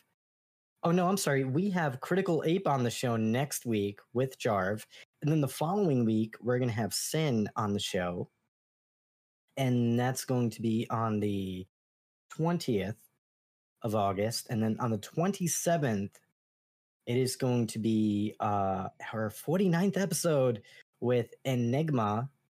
So we're really excited to learn more about him and to hang out with him. And we have some more surprises planned for you, Guardians. So make sure you stay tuned and make sure you're following us on the Twitter and Twitch.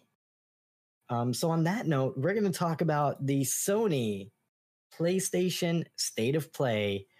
And we got an announcement very recently uh, on August 3rd by Sid Shuman, who is the director of content communications at Sony.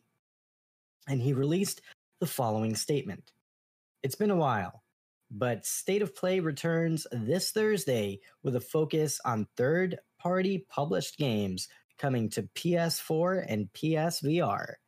We'll have a few PS5 game updates on third party and indie titles you last saw in June's PS5 showcase. The episode is weighing in at 40 plus minutes. We've got a great lineup in store featuring plenty of new game footage and other game updates. And that was the announcement for the state of play. And we saw quite a few games on this uh, event. And we saw Hitman 3 in VR. We saw Braid Anniversary Edition, Pathless Spelunky 2, Anno, uh, Impact, uh, Snacks from our great friend P Tibbs. So shout outs to P Tibbs. Young Horses, Young right? Horses. Studios. Yep, the creators Yeah. of uh, what is that game? Octodad. Octodad. Thank you. And uh, that's really exciting. And then also we saw a few other titles. We saw Control Expansion 2, The Pedestrian, Crash Bandicoot 4, uh, Tentum, Tent. I'm gonna butcher this name. Ten Tem. Tentem. Wow, that is weird. That's a weird Or thing to say. Tem Tem? It's something like that. I think it's Temtem Tem or Tem. Temtem, something like that. Um, Yeah. Auto Chess. It's a Pokemon. It's a Pokemon like uh uh clone title. It looks like Pokemon. I don't think you can have a Pokemon clone. I'm sorry. There's only one Pokemon. But what do I know? Um, then we saw a game called Hood, and lastly, Godfall. I'm I'm pretty excited about Godfall. And Mm, those were the games that we saw. Shadow Price, you're not excited for Godfall? I think it looked generic, to be honest with you. I really did. I mean, is I it looked pretty, but it looked really generic to me. It looks pretty interesting. From from all the games that we saw, I think Godfall, um, Bugsnax, and I mean maybe Crash Bandicoot 4, but Crash Bandicoot 4 Crash I mean, 4 looked good. It looked good. Crash 4 looked really good, actually. Yeah. Like I I'm I'm, I'm amazed what the team has done over there at Toys for Bob. Uh, it looks really really good, and there are so many varied type of game modes. Did you see those different filters you could play with in the game? Uh, did you check? Did you have a chance to check out the whole? Yes, I Uh, did I did see that. play? Yes. I, I think it was really cool. That was really Um, cool. I, I also really appreciated the fact that they pretty much confirmed that they're not going to be doing microtransactions and instead Yeah. everything is earnable in the game, which is I think is really cool. You notice like the different, yeah, like the people who said that for their games, they're like, oh, there won't be microtransactions. It's going to be earnable in the game because we're just that stigmatism of microtransactions, you know, like that kind of EA left behind and and Activision, you know, with Call of Duty and th- those games. But yeah, now they're out front and saying like, yeah, they're the microtransactions. They're you know they're they're not mic- microtransactions, but they're things you can earn in the game. Yeah, no, I think I think it really sets a very strong precedence and it really shows where the gaming industry is currently right now in terms of what we expect and how we feel as consumers. You know, people don't want microtransactions pushed because you have games like Fortnite that has been doing that for a really long time. And I mean, maybe that's a bad example because Fortnite is a free to play game, but you have other games Yeah, like a- Call of Duty that pushes microtransactions and, and so many other games. Yeah, Definitely. And now, what did you think of the event, Shadow Price? Did you like the Mm. event? Did you think it was underwhelming? What what what's your thought? there was only a couple games that look interested that looked as interesting to me there. Um, I for the majority of it, I you know I, I thought it was okay. You know, it's like I I didn't think it was great though. You know, Hmm. because they didn't really show hardly anything PS5 there. And Mainly, isn't that what we were all going for, pretty much? But yeah. they did set mean, the ex- I- they did set the expectation pretty True, that's true. accurately, saying Yeah. that they won't. And I mean, you know, they're put in a tough spot because they're not really going to showcase the PS4 games with the PS5 games. PS5 is Hmm. going I mean, to have to take what the stage. hell are they waiting for though? What are these companies I'll waiting for? I'll tell you what, right they're, they're not sure because we're living in a very uncertain time. They don't know. Like I I can I can tell you that they probably don't know for a hundred percent the release schedules and when everything's going to come out and pricing because there's so many factors that come into play when it comes to development when it comes to releasing new hardware. And I- i think there's also I can see I, I think there's also an aspect of both companies, and we talked about this earlier before the show, but there's this level of wanting to know what your competitor is doing because it's a really big time for both Microsoft and Sony. It's a really big Mhm. moment for them. This year is very critical, very important. Pricing is going to be really important. Availability will be important. The games that they're able to release will be important. And they're waiting. And I mean, it's already August, so they can't wait too much longer. I think by September, no, they can't. we're gonna have to see what is coming next on the roadmap. Yeah. I actually had a thought. You brought it up earlier um, with, you know, games not having microtransactions or having them but being honest about it. I think it's interesting now because when I was listening to your episode with Robotic Addy, you were talking about how they're now thinking of increasing game prices. So it's just this idea of like, I think you can have one or the other, but say a game like Destiny changed their pricing to be more, you know, expensive, I guess you could say you know, and but still have the microtransactions, I think that to me is a no. But like with all these new games coming out, it's like, well, I mean, I I- don't know, but I guess I didn't see the price on them, so I don't know if they're increasing. But if if you're not going to have microtransactions, I think then maybe it is okay if they're a little bit more. But I but I guess I don't know. It was just kind of a thought. So you know, 2K was the ones to do Yeah, it to yeah. first announce it, and they have huge microtransactions in their game. and, and you know, Boots, I'm So then glad I'm glad you brought this up because um, Mm-hmm. we we talked about this as a potential industry-wide trend where prices for video games will be going up to $69.99 apparently we know now that it's not entirely the case some games will be $69.99 like from ea but Mhm. other publishers have confirmed they will not be increasing prices on games. And I think that Ubisoft said just through the fall. They didn't say after that. Hmm. Yeah. Oh, So, yeah, they chose their words very carefully.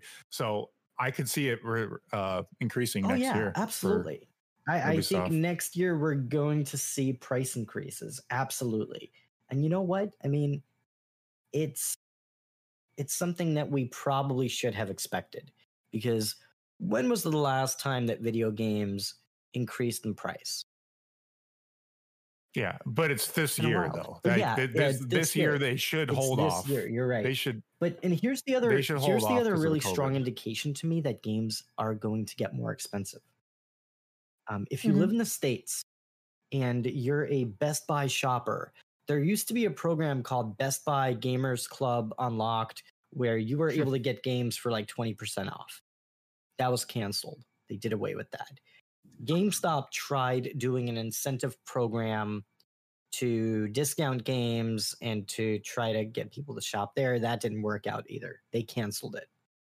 Uh, Amazon, really big company, really big, uh, probably one of the biggest companies in the world right now. I mean, Amazon has money. They pretty much canceled their gamer program as well. So because companies are doing that, you you can see the trend that they're not able to sustain by discounting. And Mm. games haven't increased in price for a really long time.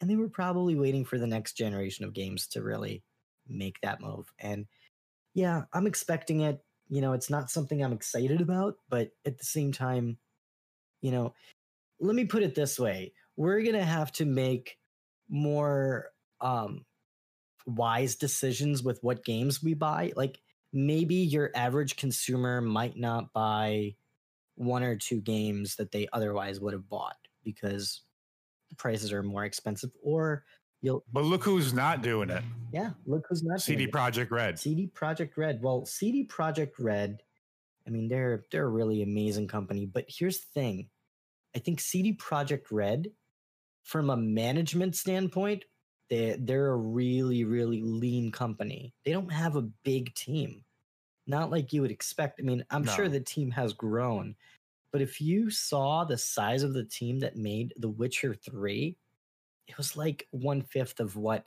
a major publisher or a major game studio gets right That's now. why they take their time. That's why they take you know six years, seven years to do the game. You know, Yeah, I was gonna say Witcher is great. So Yeah, yeah, and then incredible game. Cyberpunk is going to be amazing. I am so Mhm. excited for Cyberpunk. Oh man, I can't wait to play.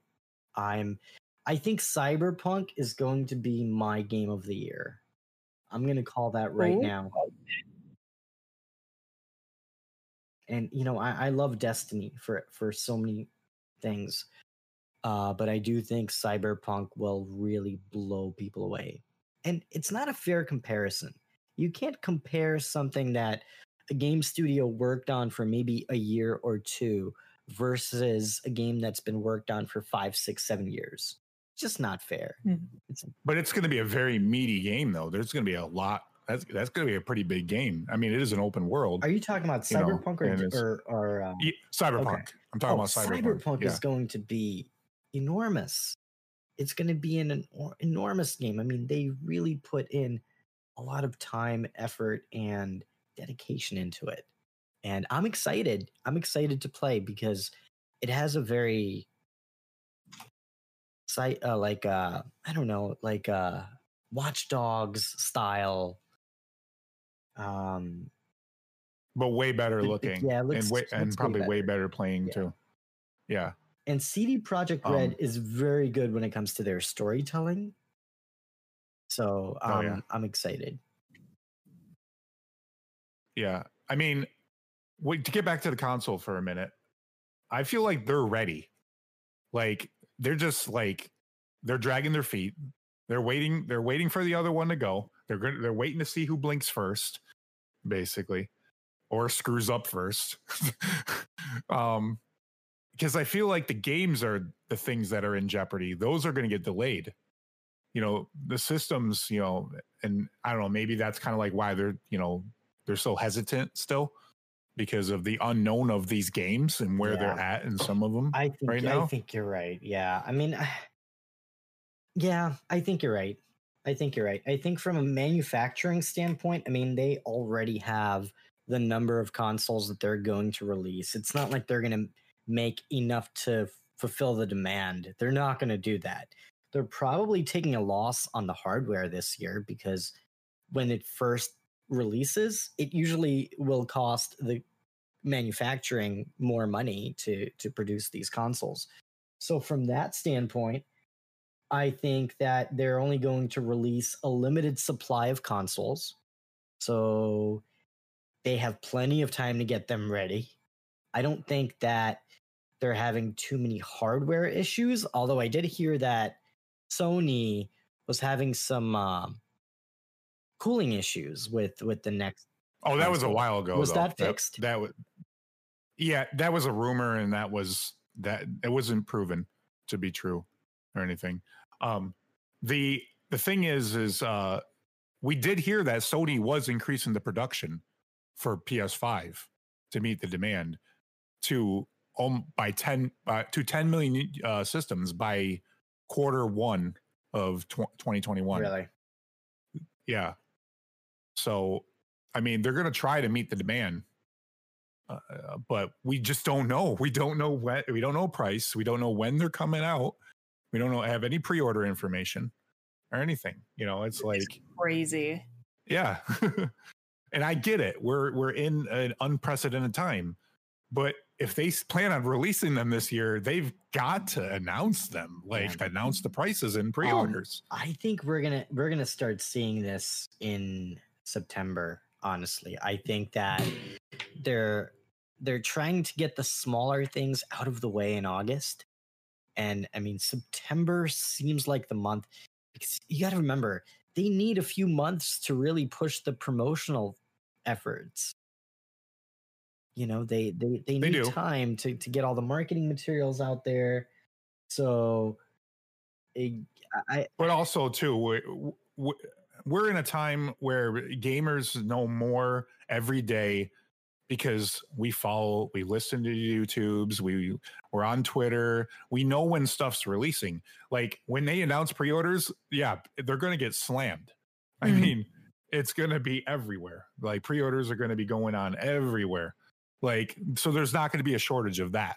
But yes there'll be a shortage of consoles. They will sell out. Hey, speaking of selling out and consoles, there was a console that kind of was made available for pre-order. I, I don't get how they can do that with oh my god the console not releasing for God knows how many months. But um, there's nine is it nine months? Wow, that's a whole baby. Wow, Yeah. look at that. So uh, the Analog Pocket was made available for pre-order for about seven minutes, and I'm not exaggerating. It was made available for about seven minutes. Um, yeah and uh, Goose, have you heard of the Analog Pocket? Have you heard of that system before? No, but I am oh, curious. Oh man, so okay. Were you ever a Game Boy fan or Okay, I was a fan, but my father was the most frugal person you will ever meet. So I only got to play with one when I would hang out with a friend and I would trick them into letting me play it. But I I did want one. But yes, the closest thing I had was a DS. But anyway, keep keep so going. so this company is making pretty much a modern day Game Boy with a 1440p display and perfect emulation and it's called fpga so it's literally it's built into the hardware. Yeah. So it's not software emulation it's hardware based and you literally put the games right in there like and and they play like game boy game boy advance game boy color and then they have different like uh uh what modules for game gear and Neo uh, Geo. what is it game neo geo pocket Yep. yeah atari lynx yeah Yeah. So so it was made available. I think they first announced this uh hardware, I want to say last year. it was sometime last year yeah And then finally, I think they made an announcement like the first week of August or like the, the last week of July. It was really recently, and they were like, hey, we're gonna make this console available on Monday, so get ready. And that was a shit. And that was a shit show. So speaking sure. of the shit show, Shadow Price, do you mm-hmm. want to share your experience with attempting to Oh get this console? I was I was ready. I had the website up. I literally once the thing went live, I refreshed, hit the pre-order, add to cart, and then it just sat there and it was trying to calculate shipping oh. and it just sat there spinning. And I even when I tried to refresh it a, a few times, it still kept doing it until I said I had it in there. I had it in my cart. I was ready to check out and boom, boom, put my information sold out. That was it. Oh. Yeah. And then I tried to do it with the white one because there was a black one and then a white one. I tried to do the white one too, sold out. And that was it. Rip, Eight minutes rip, and they were gone. rip. Wow. I told you seven minutes. Yeah. Um, I it's funny because I remembered about it like a minute before because I totally forgot because I have work. I'm like most Americans. I have a day job, so you know, so I'm not usually free. So I, I had to free up a minute to go and you know go on the web page and order it. So I I made it just in time. I loaded the page at like 10:59 a.m. and it still said, you know, coming soon. So I kept pressing F5 and then it became available. I added the uh, black color to cart. And uh, I also got that spinning shipping thing. So I kept refreshing the page like violently, like refreshing, like F5, like the twab's not out. And um, I was able to get one. Yeah. So I ordered one and uh, it's going to be coming in the next nine months. So Sometime. yeah. So eventually they're gonna have one. another one, I'm not worried about it. I'm not gonna pre-order it. When it releases to the public and they p- have more in stock, then I'll think about getting one. Yeah. You know, Shadow Price then, is a little bit salty after his pre-order experience. So Yeah, I mean, I'd rather get the new consoles to be honest with you. yeah, Um, I mean, even I, though that is really cool. I'd rather have both. I mean, I'd rather have the new consoles and this. Why, why not? You know. yeah, Mhm. true. But you see, I got it for Pokemon. I got this game because I remember as a kid, you know, coming home from school because my parents bought me a Game Boy Color and I had Pokemon Blue. And that was my jam. That's what I played. That was my childhood, right? So, That was your game. right. So, being able to experience that in like a modern day piece of hardware and Nintendo is pretty special. Uh, You know, I, I'm a big fan of Nintendo. I love Nintendo games. Uh, Mario is one of my favorites. Although Zelda Breath of the Wild, I've played it. It's really, really difficult. Uh, I think I'm still about halfway through the game, just about. But uh, it's such a such an amazing, amazing game. It's funny that you keep getting me trying to. I, I mean, I have Sword and I have Shield, Pokemon Shield. I just still haven't had a chance to open it up yet. Play it. Now, I- I'm curious, Goose, have you been keeping up with the next gen consoles and all the announcements that were being made by Sony and Xbox? I think uh, I have because I'm slightly intrigued, but I think for me, because I've been away from console for so long, that it's hard for me to be invested. I watch more with like like a pessimistic side, if that makes sense, in that, you know, I I, I really want them to do well, but we were talking about this earlier, you know, I want crossplay. You know, I want to be able to Yes. play because my friends have a all like I don't get to play with my friends on PlayStation anymore, not with Destiny at least. So it's like, you know, I, I want to be able to experience these things because one of my friends who got me into Destiny doesn't play anymore because she doesn't have anyone to play with because she plays on on console. So it's just this like, I don't think I would be. I, I can't support them until they start freaking working along. You know, like I know you don't want to. You're two competing companies, but I think there is a point where you just have to sort of ag- agree to disagree and just you know just give me crossplay. Just, I just think Phil is more. Phil Spencer is more. Um, you know, he's more for it. I feel like than you know people at Sony. Like. Well, he- Oh, I totally. I, I I think I think this has changed since probably the release of uh, I wouldn't say Fortnite or Rocket League, but one of those games I think created Fortnite. a very big stir in the community where a lot of people got very upset because Sony was blocking content from being accessible and Mhm. people weren't Yeah. really happy and i think that really created a change and even sony we see that like games like call of duty they have crossplay they have that. Yeah. it's it's not something that does not exist any longer. I think that the mm-hmm. barrier of a company blocking the ability to do crossplay if it's not fully done it's going away. I think by next year we're not going to see games released without crossplay if it's technically possible. And i think even destiny is working towards that and they hinted at it during the last big reveal they said Mhm. that they're bringing cross save this fall but they're working on a more tighter integration where you can play with more of your friends so that's coming but i, I honestly think we're probably going to get that next year sometime maybe middle of Mm. the year maybe next fall Yeah. but by next fall We should get I think we're going to yeah. have crossplay in destiny too yeah, we should have full crossplay, I think, next year in, in D2. I hope Okay. so. I really do. Because it's coming to Apex this fall. Mm. Apex Oh, yeah. Legends. okay Because Apex Legends is coming to Switch. Um Oh, too, right, so, right. hmm yeah that's true It's, i didn't uh, think about that yeah Yeah.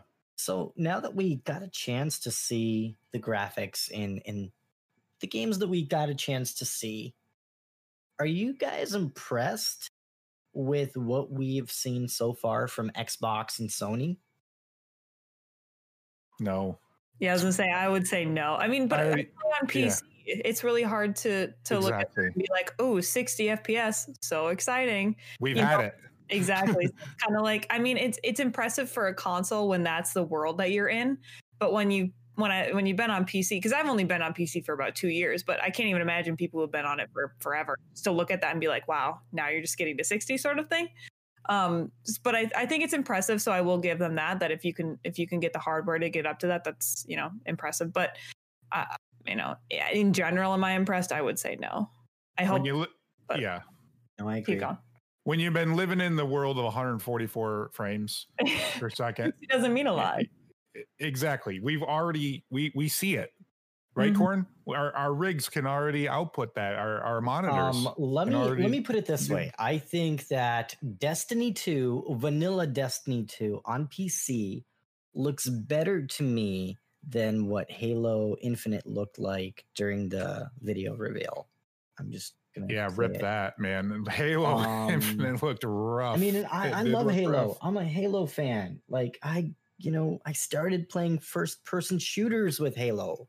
So am I concerned a little bit, but at the same time it's like, you know, Halo isn't really my main game. It's a game that I'll come back and play, but either way, it's going to be fine. Yeah. And this is what I, you know, I knew this was going to happen. Yeah. I, you know, uh, people on PC, we've, you know, we've been living in this world. We're the- spoiled. We're spoiled. The bunch. console world is finally catching up. You know, that's just, that's what's happening here. You know, it's, uh, you know, they're using SSDs and apparently Sony's is going to be really, really fast. Their SSD. Um, so, so fast that apparently there's ones that aren't even compatible with it on the market right now. So what I don't know what that's all about. but um and then Microsoft's using one that, you know, it's going to be proprietary, but they're working with Seagate, I believe, for uh, their uh expandable storage. Interesting. It's so fast. It won't work. It will break. It's great. I love it. I want it now. Give it to me. Yeah, and that's and that's the thing. Apparently, like the no loading times, I guess.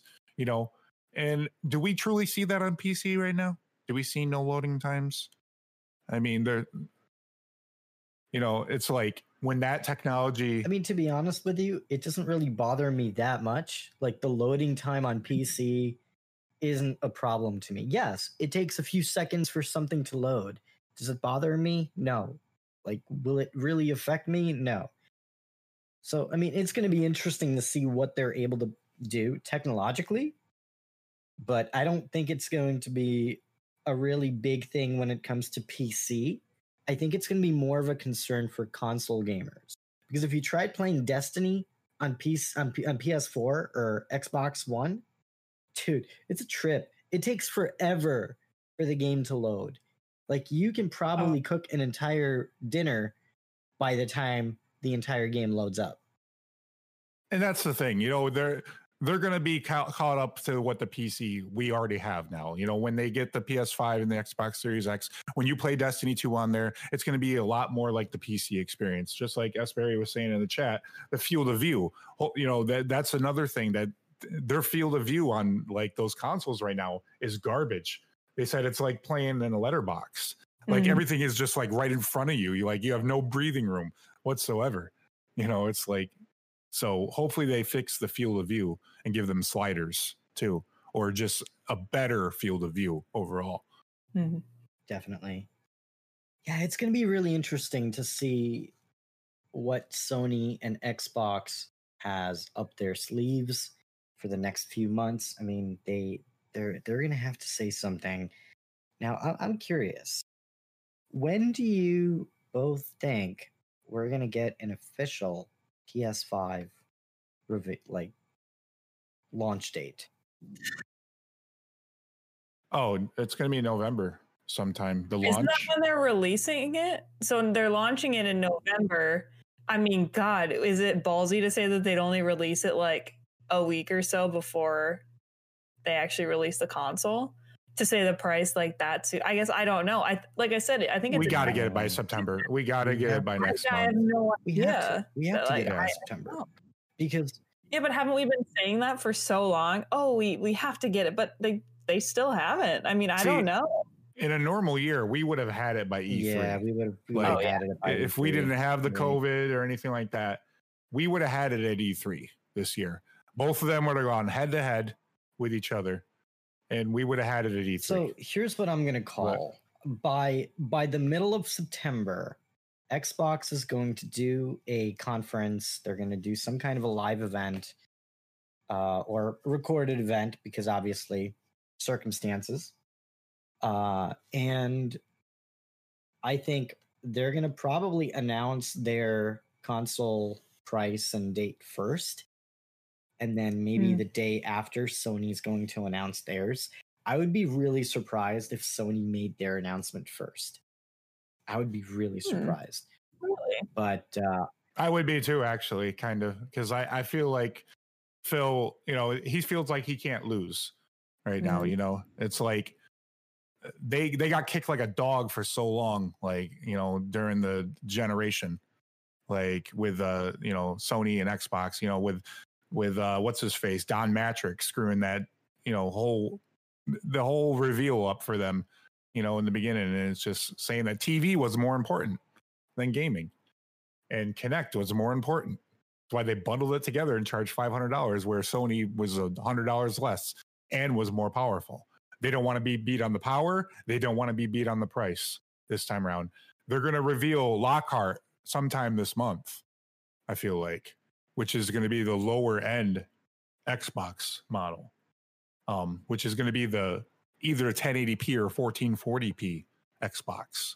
If you can't like spring for the Series X, yeah, uh, I- So- I think it's going to be a 1080p. I don't think it's going to be 1440p. I don't think they would really do Yeah, that. it's gonna be Do you know 1080 why? 60. Do you Yeah. know why? Because I don't think TVs are really built for 1440p. That's not very common. Mhm. 1440p No, is not. more of a PC monitor thing. And for them to really cut down on cost and to allow for the games to play butter smooth in 1080p, they can probably do it. 1440 They can use DLSS though, like, but the only thing it, they'll have to use a different version because obviously Nvidia is not powering the consoles; it's AMD. Um, but they can use some sort of super sampling probably to increase the resolution. I believe.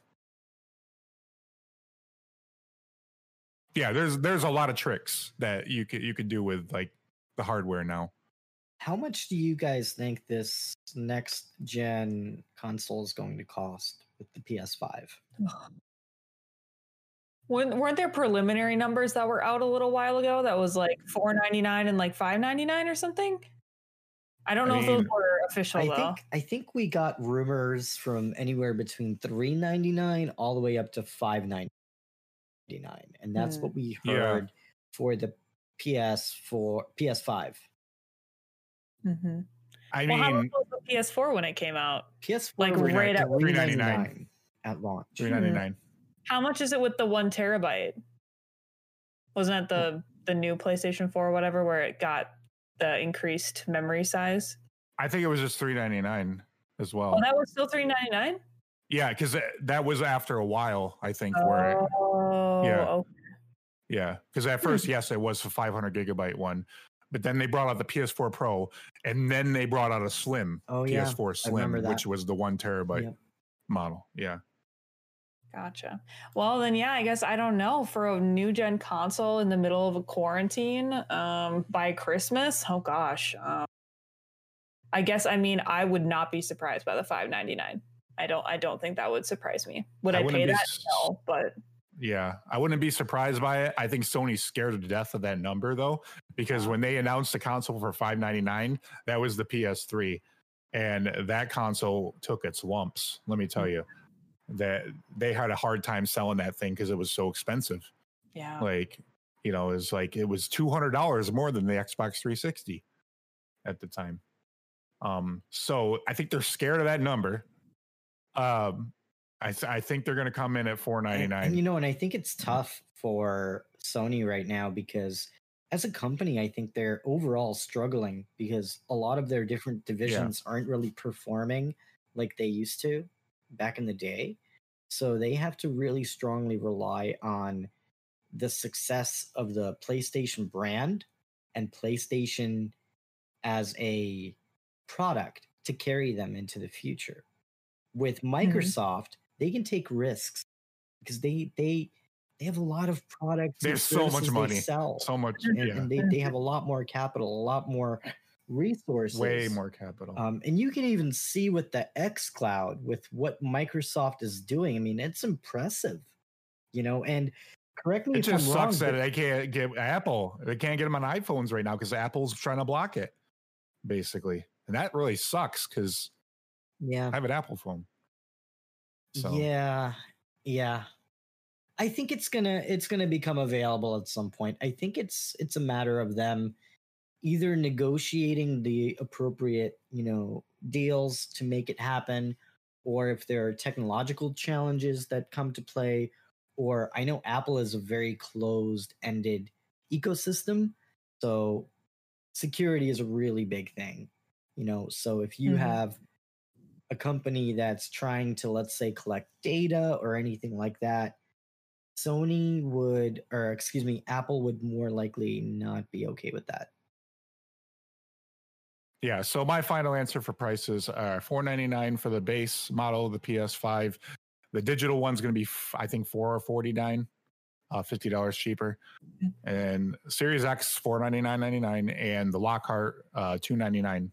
really you think it's going to be 299 huh Yep. Hmm, interesting 1080p system. Yeah, 299. yeah yeah you might be right you might be right yeah We won't know until we find won't out, know. though. we won't know until the Mhm. fall Mm, So, God, yeah. on that note which console if any will you be picking up this fall Both. God.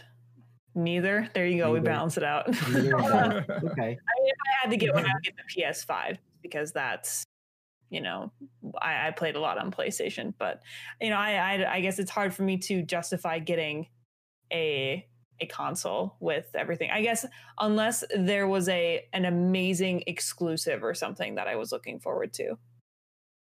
Definitely. Yeah, I, I think for me, I'm going to be picking up both because I am very spoiled and that's just what I do. And I'm a gamer. And, you know, more than likely, when it comes to my leisure, like I'm probably not going to be doing a whole lot of traveling in the next year. So, you know, that's Mhm. here's my thousand dollars on video games that uh, I'm probably going to end up spending. Um, plus, I have a PSVR. PSVR will be compatible with the PS5, and you know there are games that are exclusive to both platforms that I can appreciate and really I'll want to play. You know, I'll want to play Halo on Xbox. I have a backlog of games that I have um, on Xbox as well that would look really, really cool on the Series X. So I'm definitely going to have to pick that up, but also PS5 because I have a PSVR. So there we go. Um, so on that note, we have some more cool stuff to talk about, or not so cool stuff. We're going to do a quick rundown of the Destiny hotfix 2.9.1.2. It's going to be a quick one because we pretty much talked about this last week, but uh, Bungie made an official post earlier this week confirming the latest hotfix with 2.9.1.2. Uh, we talked about the Lake of Shadows strike that was essentially giving you uh, a much easier challenge, if you can call it a challenge, really. Uh, the enemies were 750 power when they were supposed to be 1080 power. So, holy smokes, people took advantage. I didn't. Goose, did you? I did not, but I'm I guess I'd be more of a PvP person. But I I so many of my friends were like, you have to grind this, you have to play it right now. It's never gonna be easier than it is right now. It's like, oh my goodness. Okay. I didn't, but they were everyone was going wild for it. Gotcha. Okay, so you primarily play PvP, huh? Oh gosh, I, I guess that's not true either. I guess I play both, but I'm not a hardcore PVE player like a lot of my friends are. Like they're I know people who the second that they have free time are just grinding something out in a nightfall. Like so many of my friends have soloed the dungeon and I'm like, I don't even have mountaintop. So it's like I, I'm very casual, but I do play it a lot. I guess I should say. Okay. Well, there we go. So the uh Festering Core Master Nightfall has been fixed. Congratulations for anyone who took advantage. I didn't. I didn't even know about it until pretty much the Bungie weekly update came out. And they pretty much said, Hey, we fixed it. I'm like, Oh, really? I wish I knew. Um, Same thing with the uh, Umbral Engram. yeah, I uh, know, farming. and farmed it too. So whatever, it's okay.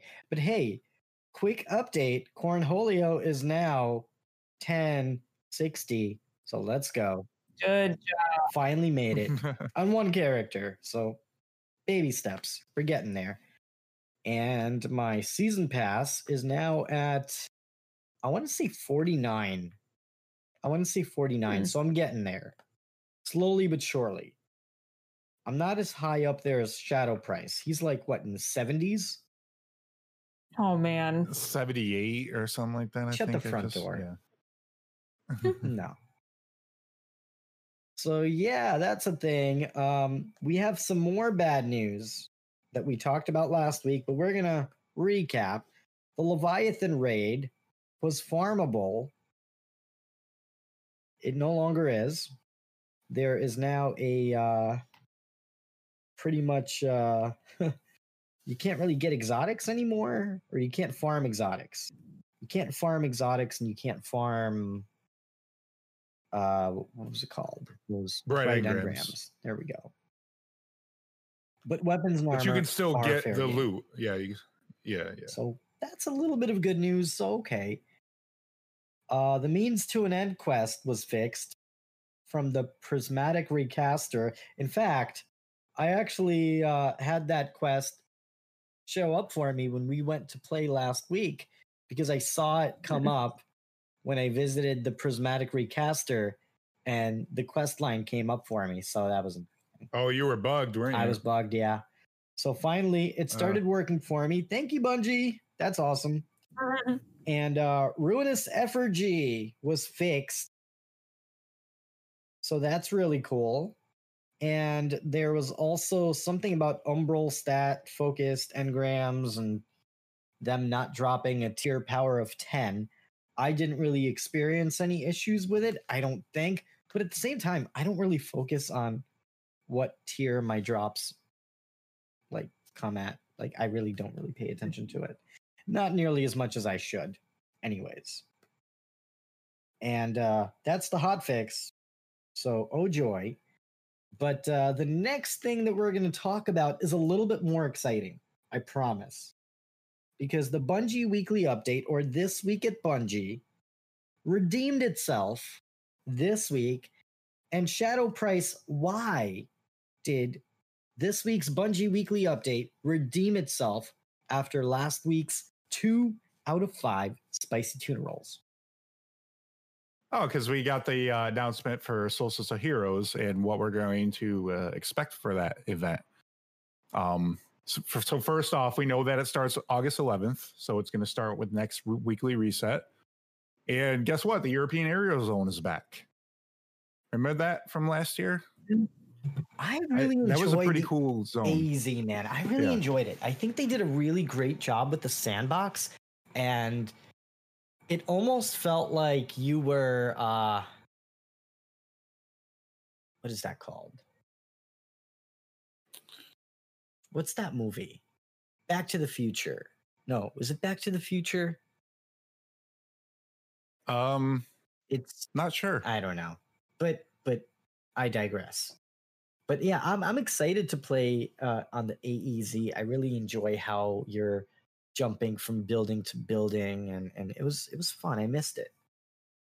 Mm-hmm. Yeah, and basically, so it's going to work in the same way as it did kind of last year. Uh, you defeat as many bosses, and then you hunt down the chests, and the more bosses that are killed, uh, the more rewards you can earn. And you're going to be able to get the Solstice armor this year, and it's going to have four different uh, variations. It's going to start with the rare, and then you're going to get the majestic set once you've satisfied those requirements, and then it's going to go to legendary, and then finally you're going to get you're going to have a chance to get the magnificent set from it. And there's a list of objectives that you have to perform uh, when doing the activity.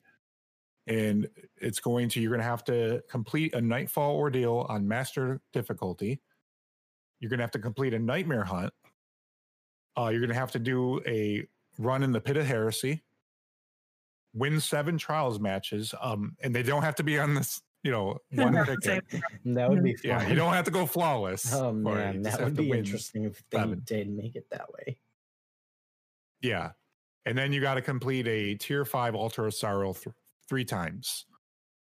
Um, so not too bad. It doesn't seem like those objectives are too bad, right? Okay, yeah, it's not too bad. Now for the nightmare hunt, it has to be a master nightmare hunt, right? It didn't say. Did it I thought it specify? said- Uh, it, It- it said GM, right? It said complete a nightmare hunt. Like oh, and night. in- Oh, so it, oh, I was thinking Nightfall. Um, so I, hmm, I guess I don't, we'll, we'll find out, won't we? the nightfall just has to be master, not grandmaster. Thing. Oh, really? Yeah, no, Yeah. it doesn't have to be the Grandmaster Nightfall. They wouldn't be that mean. You sure they're Yeah, making us so do it- trials? It, doesn't say Master uh Nightmare Hunt. It just says Nightmare Hunt. So there we go. Easy enough. So that should be Yeah. fairly easy to do. Okay. Well, yeah, they they could have been a lot less uh hmm, nice about it. I think last year to get your stuff master work, you, you had to do some pretty Oh crazy God. stuff. I Mhm. I just didn't do it. Yeah. I did like, some of it. I'm not I doing did some of it, but it was a bitch. It was a was lot. tough. Yeah. Like didn't I did didn't, one piece. I did the freaking cloak, the class item. That didn't was you it. have to like play the dungeon with only two people? You had to like you couldn't have more than two people on the team or something like that. Oh my god, you're right. I think Yeah, so. Yeah, You had something two like man the crazy dungeon. I remember because we did it. We we did two man the dungeon. No, it was fun, uh, ish.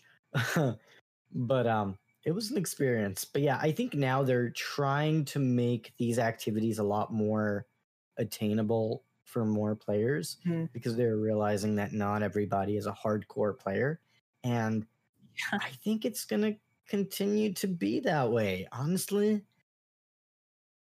I think more people are going. So to- basically, no, go ahead. oh, go ahead.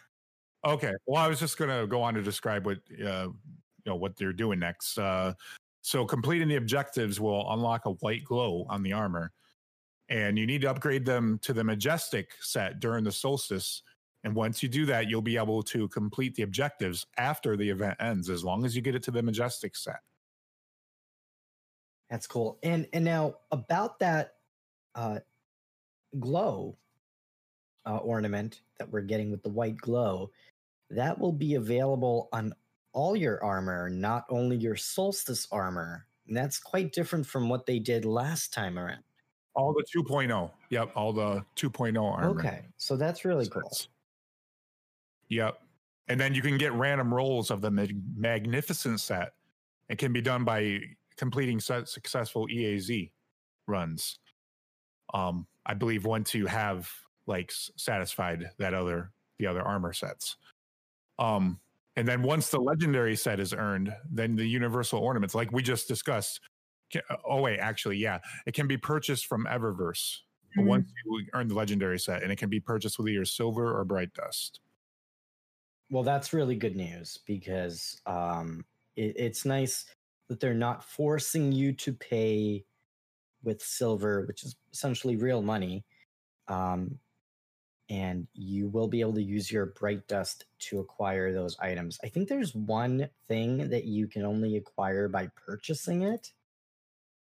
Um, let me take a look and see what that was. Is that you mean that's going to be an Eververse? Yeah. Uh, Yeah, there was something I think there. it's It, it, it's the Iron Severance finisher. There we go. yeah, yeah. Most finishers you have to purchase. I mean, they are they do make them available for bright dust. Some of them, yeah. So, Some uh, of them they do. Sometimes. But I mean, honestly, because finishers were primarily a monetization thing, I kind of stopped paying attention to them. Because Mm, I it's agree. Just like, yeah, whatever. Another thing for you to sell. And I I don't need it, so yeah, and I mean, like, here's the thing. I I spend money on Eververse whenever Bungie releases something very cool, and I feel like I want to support them. I don't do it Mm. because oh crap, this is really cool and I really want this. I think one time I was very tempted to buy a skin and it was the lore skin that you got. I forgot what it's called, but it's it's you open up this book and you see like a bunch of cool things spin around you. Oh yeah, it's the lore. the, the uh, lore one, lore- yeah. And I think that one was really cool. And I thought about buying that, but it's like I don't know, like I I spend money on microtransactions, at least in Destiny, as a way to support the devs. I don't do it because oh shiny item, because it's like I have Yeah. everything. I have so many Mhm. things in the game. I, I just it's not gonna really affect me. yeah. I really like buying the emblems. I think that's my my favorite thing to do, especially you know like I have the the rainbow one and the Black Lives Matter one. You know like when they release stuff like that, Yeah. that's when I'll Yeah, give but, my but money you're, to buy. you're doing that to support a great cause, right? Like really great reason why you're doing that. It's not just oh, I have a shiny, you know, whatever. Like let me put it this way: yeah. um, if they just came out with a skin or an, or an uh, emblem that you can just buy, and it was like twenty five bucks, I would never do that. Yeah, I don't think I COVID, would. To give to give money to a great cause during a time like this, like it's it's a win win because you get something little in the game You feel good about it. and you feel good and, and you do something really nice. And that's what I love about Bungie because Bungie does an amazing job. And we talk about this like a broken record almost every week, at least in recent times, because Bungie's been like crushing it with supporting so many different things on a such a consistent basis. And it's great. Like they support Australia, they support Texas, they support COVID, Black Lives Matter, like they, they do a lot and and they should be an example of a company that others should follow for how you mm-hmm. should do outreach and community support Yeah. So continuing with uh this solstice, um, you won't need to purchase individual color glows. Each class set can display all three glows depending on the currently equipped subclass. Uh, the elemental glow set will be universal ornaments. We already talked about this, but they, they can apply to any armor 2.0 pieces. So how cool is that? It's awesome. I'm I'm That's excited about that. That is so awesome.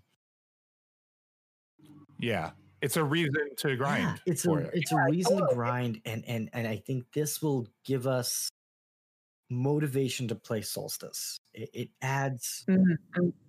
and I, I think it's a great move, and I'm I'm a big fan of it. And here's the icing on the cake. Here's the bonus. But wait, there's more. All elemental universal ornaments will support the fourth glow for players who equip the stasis subclass when Beyond Light releases. That's so cool. Yeah. So, yeah, and I believe if you there's an image of it right below the three guardians dancing, and that's what the stasis glow will look like. And it's like a really brilliant blue, like a like a like a ice blue almost like Bungie, take my money. Yes, exactly. money. yeah, Man, it looks really dope. November can't be here any sooner. I'm I'm excited. This is awesome. Yeah, Good. and there were oh go ahead. Nope, that's all. Just good content, Bungie. Yeah. And there were goal, goals for the why they they wanted to improve Solstice so, they can improve the player experience. They want um the Solstice set will be relevant till next year's event, so it's going to be relevant all the way till you know next Solstice. Uh, the the glows cannot be toggled on and off of universal ornaments. The glows will increase in intensity depending on how much super energy Super. That is so cool. you has at the time. Yeah. That's pretty awesome. So- You know what this reminds me of? Uh, I don't know if you Hmm. both played Halo Reach. I know Shadow Price has played Halo Reach. Oh, I haven't. I have not played Halo. The- Shame the me. What is Flaming skull. lightning? The Flaming The Skull. fl- oh, remember the that? lightning. I think the. Fl- oh yeah, Do there, you yeah. remember- You know what's funny? There's a there was a flaming skull in Destiny as well. I remember that. You know there was a, It, was there was a flaming Halloween skull in thing? It was a Halloween uh, skin, right? Yeah, yeah, Okay. yeah. For Yeah. uh, special loss, yeah. Um, but yeah, you're right. There was a flaming or light, yeah, a skull as well in Halo Reach. And you needed like two Um, million XP to get it. It took Yeah, it was nine crazy. months. Nine months. I wonder- and I couldn't even spend anything. I had to literally save everything that I got in the game, all my currency, to get that stupid flaming skull. Yeah, Got it. Do you Um, remember? yeah. do you remember that, really cool. uh, for half the currency, you can get a uh, an image of like some foul, I don't know, foul odor. Remember? It was weird. It was a weird thing. Oh yeah, yeah, yeah. I remember that the pestilence. one, pestilence. believe. Yeah.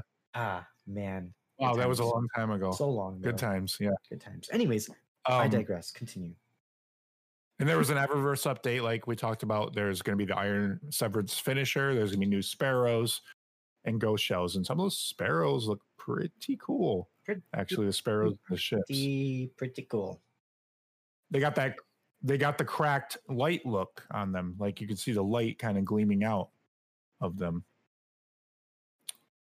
So, yeah, it's uh it's gonna. It looks like it's gonna be kind of fun this year. Um, I'm looking forward to it. Actually, Me too. more than last year. Me too. I'm excited. Oh my gosh. yeah, and there was like a few different things in the uh, uh, hotfix section that we discussed earlier. But one more thing, there's going to be API maintenance until September 23rd. The post game Carnage reports will not be available between 1 and 4 a.m. Pacific daylight time due to database maintenance. Mhm. Mm, okay. Good to know. So, little public service announcement. Now, how will this API maintenance affect things? Will we not have access to Destiny Item Manager or the uh, Destiny app? It sounds like the post game carnage reports, those are kind of like what you see when you like finish a crucible match and then like when you're back in orbit and you pull it up and you can see how many kills you have or what your KD was, or at the end of a nightfall or any kind of activity where it shows your kill feed, how many kills you got, and things like that. So you know those are the post game carnage reports right there. Well, that's you know that's cool. Hopefully, these API upgrades have a positive impact on the game, and yeah, good to know. Yeah, I, but I think uh, I think that brings us to the end of the TWAB, though. Yeah, and and one more thing I want to mention there there was a really cool video that was shared by Cosmo with uh lo-fi beats. Really cool. Uh, oh yeah, yeah, yeah.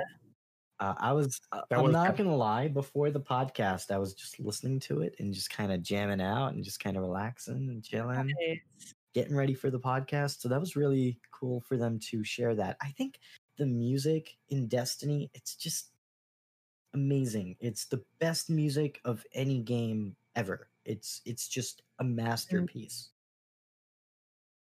And it's amazing what they're able to create. I think all the musical tracks that came out from Destiny were just amazing. And Halo. And Halo, yes. and Final Fantasy Seven. And Final Fantasy. and Death Stranding, too.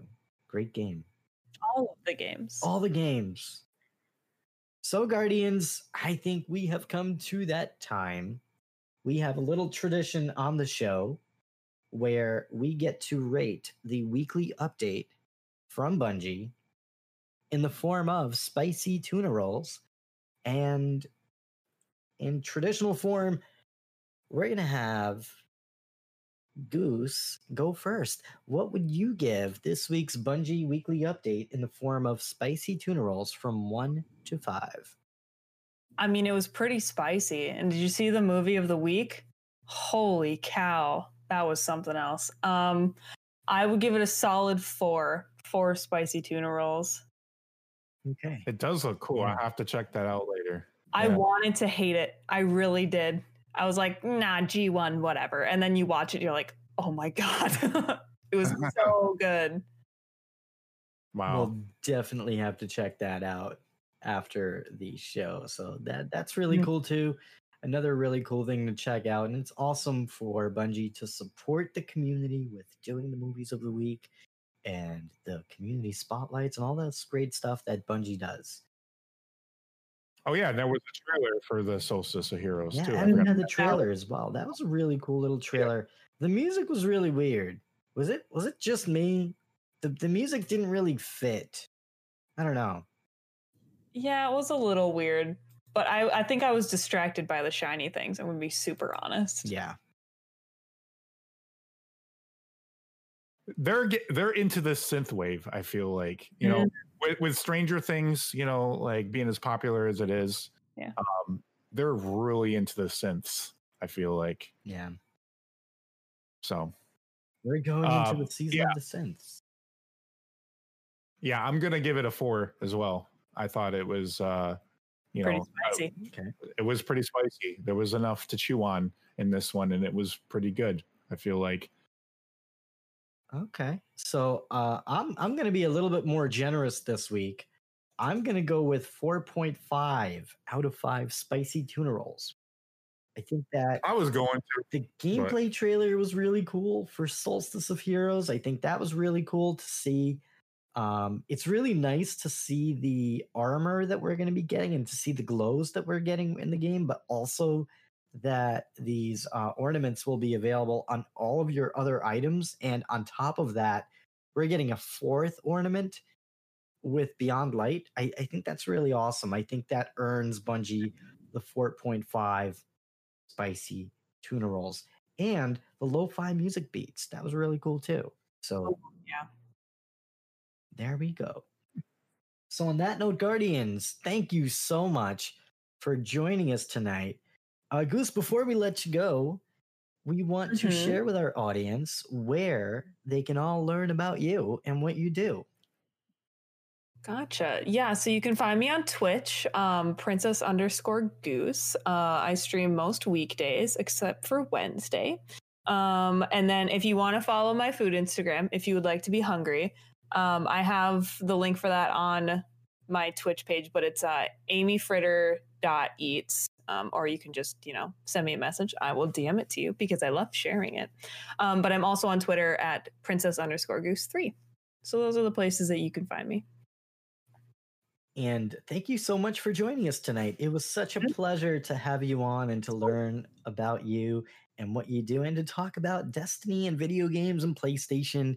And uh, we had an absolute blast. Mm-hmm. And Shadow Price, where can we learn more about you? Uh, you can follow me on Twitter at ShadowPrice79 and also here on the Destiny Show podcast. Awesome.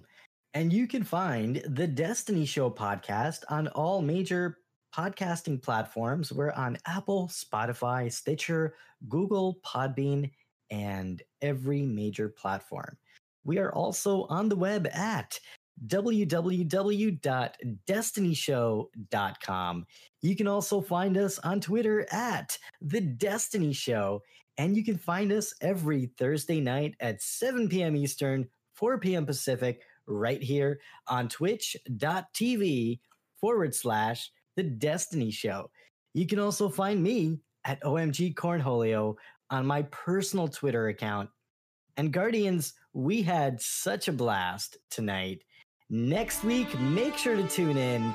We have Critical 8 on the show with a very special guest host, Jarv. So make sure to tune in next week for that. And we are so close to September. We're going to have an exciting lineup of guests this fall that we cannot wait to announce. So, Guardians, make sure to stay tuned to the Destiny Show. And thank you all for joining us for another episode of the Destiny Show podcast. And we'll see you all next week. Good night, everyone. Bye bye.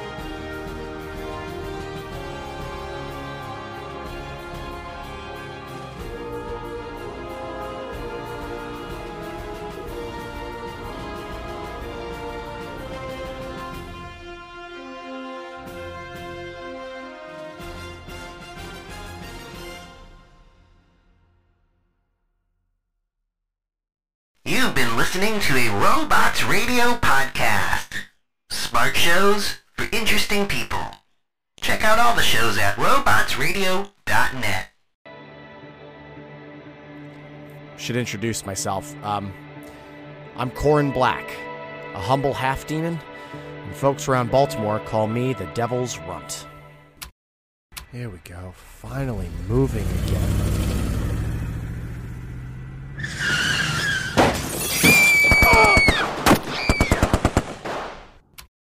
How do you feel about methamphetamines?